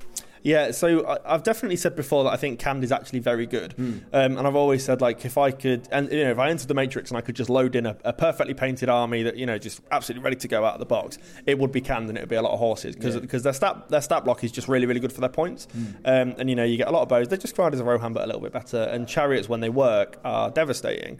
Um, so I knew that that would that'd be quite a good pick. It's also a very counter meta choice to Hunter Orcs, um, and then with a pilot like Jakob behind them, people don't stand a chance really, Yeah. because you just you know that there's not going to be much, if any, magic at this points level, and that's the biggest counter to them. And if, if you you know if you're going to play seven games and not even face any casters, you like you're going to do pretty well. You'd have you'd have to hit a real a real stumbling block to to not be able to convert. And when you know that half the room's going to be bringing hunter orcs, like it, it's just free chicken tendies, really.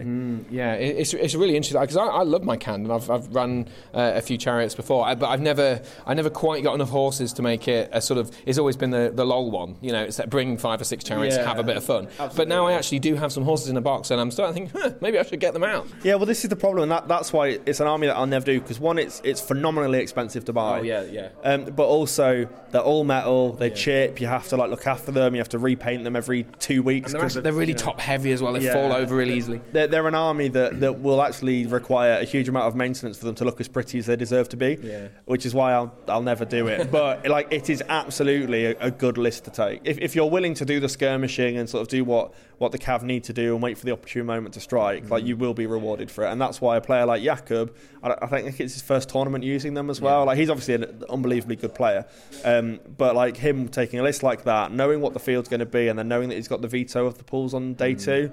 Superb call, and I'm glad it worked out for him. Yeah, yeah, it's brilliant, and and we've just heard from Jakob uh, explaining some of the some of the downsides. I mean, there, there was one thing that I didn't uh, mention to him, and I, I spoke to him just uh, just before this this chat about um, the, the the manoeuvrability of the the chariots, which uh, he had little lines drawn on his thing, so he knew exactly where the 45 degree was, and all this sort of stuff. But but in, in terrain dense boards, which there were pl- there was plenty of terrain on these boards, um, considering, especially considering there's 100 players or uh, 90 something players, um, that that must be a tricky thing to get hold of, and you need to be a really good player to get that manoeuvrability right, I'd imagine. Yeah, absolutely. You definitely have to do some homework on it, and that's why um, other times when you see players taking it, they'll often put their important heroes not on a chariot but on a horse to Yeah. just to guarantee that they can be where they need to be. Yeah. Um, and it's about having that patience, and it, it's also not a perfect science because you, you're doing a 45 degree pivot and like you're kind of eyeballing it really, aren't you? Yeah, like you'd have to be really specific to do it, and then you know the, the minimum move difference distance before you can pivot again. Like it is really tricky, and I guess if you've got a bad board, like you, you could actually you know come unstuck on it. Hmm. Um, and what I would say is. Um, the the pools that were rolled were also very favourable for Jakob. I think he got to do Maelstrom twice, which you know, as chariots, that's that's unbelievably good. Mm-hmm. Um, but it's certainly a, a very high skill list, but the reward is also very very high. Interesting. Uh, so, do you think do you think it'll, uh, it'll there'll be a few more Khandish uh, chariots floating about this year at this sort of points level? Because I don't think they they probably don't do much better uh, when you're getting into seven eight hundred because it's just more of the same, and then there's more magic and things. Yeah, li- literally, the minute that you're facing something that has compel, it's probably game over, and that, that's the problem because you know as soon as you're getting to like 650, 700 points, that's when you see lots more of um, Galadriel. You know, the Witch King's always about. You know, there were still eight Witch Kings, I think, to, um, here this weekend. and he's managed to just sort of avoid them. Which you know, with with a, a field as dense as it is, you know, you do get a little bit lucky on your matchups sometimes as well. Um, but as soon as you're getting to like 700, 800 points, most armies have some form of magic, and, and you literally just need one bad compel, and a chariot runs over half of your own army, and suddenly it's literally over, isn't it? Like Yeah. it, it's completely done for. Um, so I, I don't expect we'll see a huge influx of Khands, unless people get some sort of massive uh, tax rebate and, and want to want to spend it on something.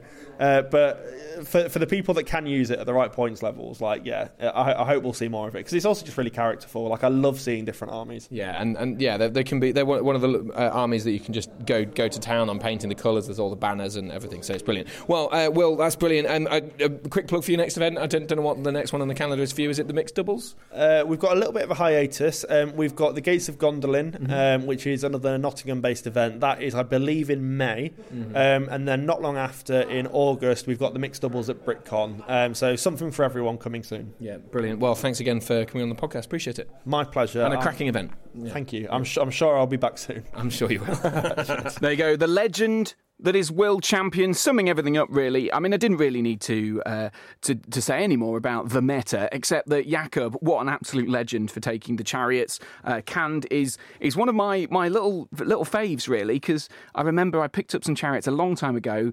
Uh, I've got loads of chariots. I've run uh, them a few times. Uh, interesting to see his build of the the chariots list. I might have to try and use it at some point just to see if that works better than my version. No doubt it will, because I think I, I went with too many chariots and not enough horses. But uh, either way, amazing work from uh, Jakob identifying the uh, the meta and then choosing something that's so cool to counter it. So uh, awesome work and uh, another great event. And I mean. I don't know what's going on here, but I managed to squeeze a 12th place finish out of all of that. 12th out of 90 people, that's top 10%. Uh, is it? No, it's not. it's not even close. Uh, it's, it's the top 20% or top 15 or something, isn't it? Uh, but I'm still happy with that. It's 88 points in the league. Uh, it puts me 17th in the league somehow. Um, I've, I've been doing all right, you know. Uh, the whole event I did all right in. Uh, did the podium in um, in old uh, uh, Northern Ireland as well. So what what's going on here? I don't know, but um, very exciting. Uh, very exciting to, uh, uh, to to be in that privileged position. So very very cool. Um, there will be more Entmoots on the way. We've got. Um, I hope there might be a, a, another event in Hull that I'm going to. I'm still on the fence about uh, where well, it's kind of in negotiation uh, to see if I can get that uh, uh, one day off, and that'll be quite a good one because that includes unnamed he- heroes only, which uh, raises the potential for some spicy chariot action. So that that's what's enticing me. Um, but uh, there will be events in April, uh, big uh, GBHL 100 in Sheffield in April that I'll go to. Uh, and then the Seven Stones returns. Uh, Michael Haskell and I uh, doubling up in the fluffiest and most entertaining of tournaments in the league. Um, talking of fluffy and tournaments, um, I'm going to give a quick plug now to my event a Gathering. Uh, so Tis a Gathering is uh, a new event that I'm running, which is on June the 8th and June the 9th uh, this year. It's a two-day event, and um, the basically I wanted to because uh, the Lord of the Imps was uh, has been bec- become such a massive event. Um, it's it's a GBHL 100, so it's a competitive event, even though it's got some extra spice to it, and and lots of people like the sort of uh, the fun elements of it. Um, I thought I want, I want to bring something so that, that people are, can come to an event where it's primarily about having fun and fluff and um, theme and and painting because I feel like in some events painting is either forgotten about or kind of only squeezed in briefly at, at lunchtime or something like that. So I've decided to do a whole tournament where uh, everything is about. Uh, it's a kind of a, a, th- a Throne of Skulls esque um, scoring system where uh, each person gets 12 point, uh, 36 points max per round. 12 of which are sporting vote, 12 of which are hobby vote, and um, uh, 12 of which are the VPs they score. So uh, you can get a max of 36 each round, and and if you score, if you go a 12 all draw, then you'll still get a max um, 36. So it, it, it's interesting. Um, so I'm hoping that'll help. And there's going to be some other stuff like I've got Lord of the Rings on PlayStation 2, which I'm going to put up on big screen so people can have a go on that. Uh, there's lunch like normal. Uh, there's a speed painting competition where uh, you get given a random model and you have to paint it uh, in an interesting style uh, with some random paints in a, a short amount of time. And then there's a big, big painting competition where everyone, after lunch and a game, you have whole hour to display your your models. Everyone gets plenty of time to walk around, have a look uh, at stuff. So that's that's the kind of idea. Uh, 600 points. Good versus evil as well uh, in Lincoln in June. So uh, tickets will be on sale um, th- today uh, when I release the podcast, which is um, which what date is it? It's the 18th of February. So um, if if you're only just hearing this now and really fancy it, uh, hopefully there are still some tickets left. I'm not expecting it to be as big a, a draw as Lord of the Imps, but who knows? We'll see. We'll see. There may be p- potential for expansion if uh, uh, if things things go well. So. Uh, that's everything. Thank you so much for listening uh, to another Entmoot. I will return, and uh, of course, don't forget to send in your comments, entmootpodcast at gmail.com about the uh, the Dragon Emperor nerf. Uh, 30 points off the Dragon, or added on to the Dragon Emperor. Is that going to make a difference? Should they have added 30 points to the Witch King? Should they have added 30 points to Suladan? Uh, who knows? That's what people are saying. And in fact, uh, in a battle report soon, coming soon to uh, Entmoot videos on YouTube, um, I will be using the Witch King and Suladan against Will Champion. Uh, uh, of course, we heard from him earlier in a, in a competitive battle report, which hopefully will be up soon. Now I've said it, I kind of have to make sure it's up soon, don't I? So uh, there you go. That's that's holding it to uh, to account. But uh, is the FAQ was it right? Did it target the right things? Entmootpodcast at gmail.com. I'd love to get into it in the next episode. In the meantime, thanks for listening.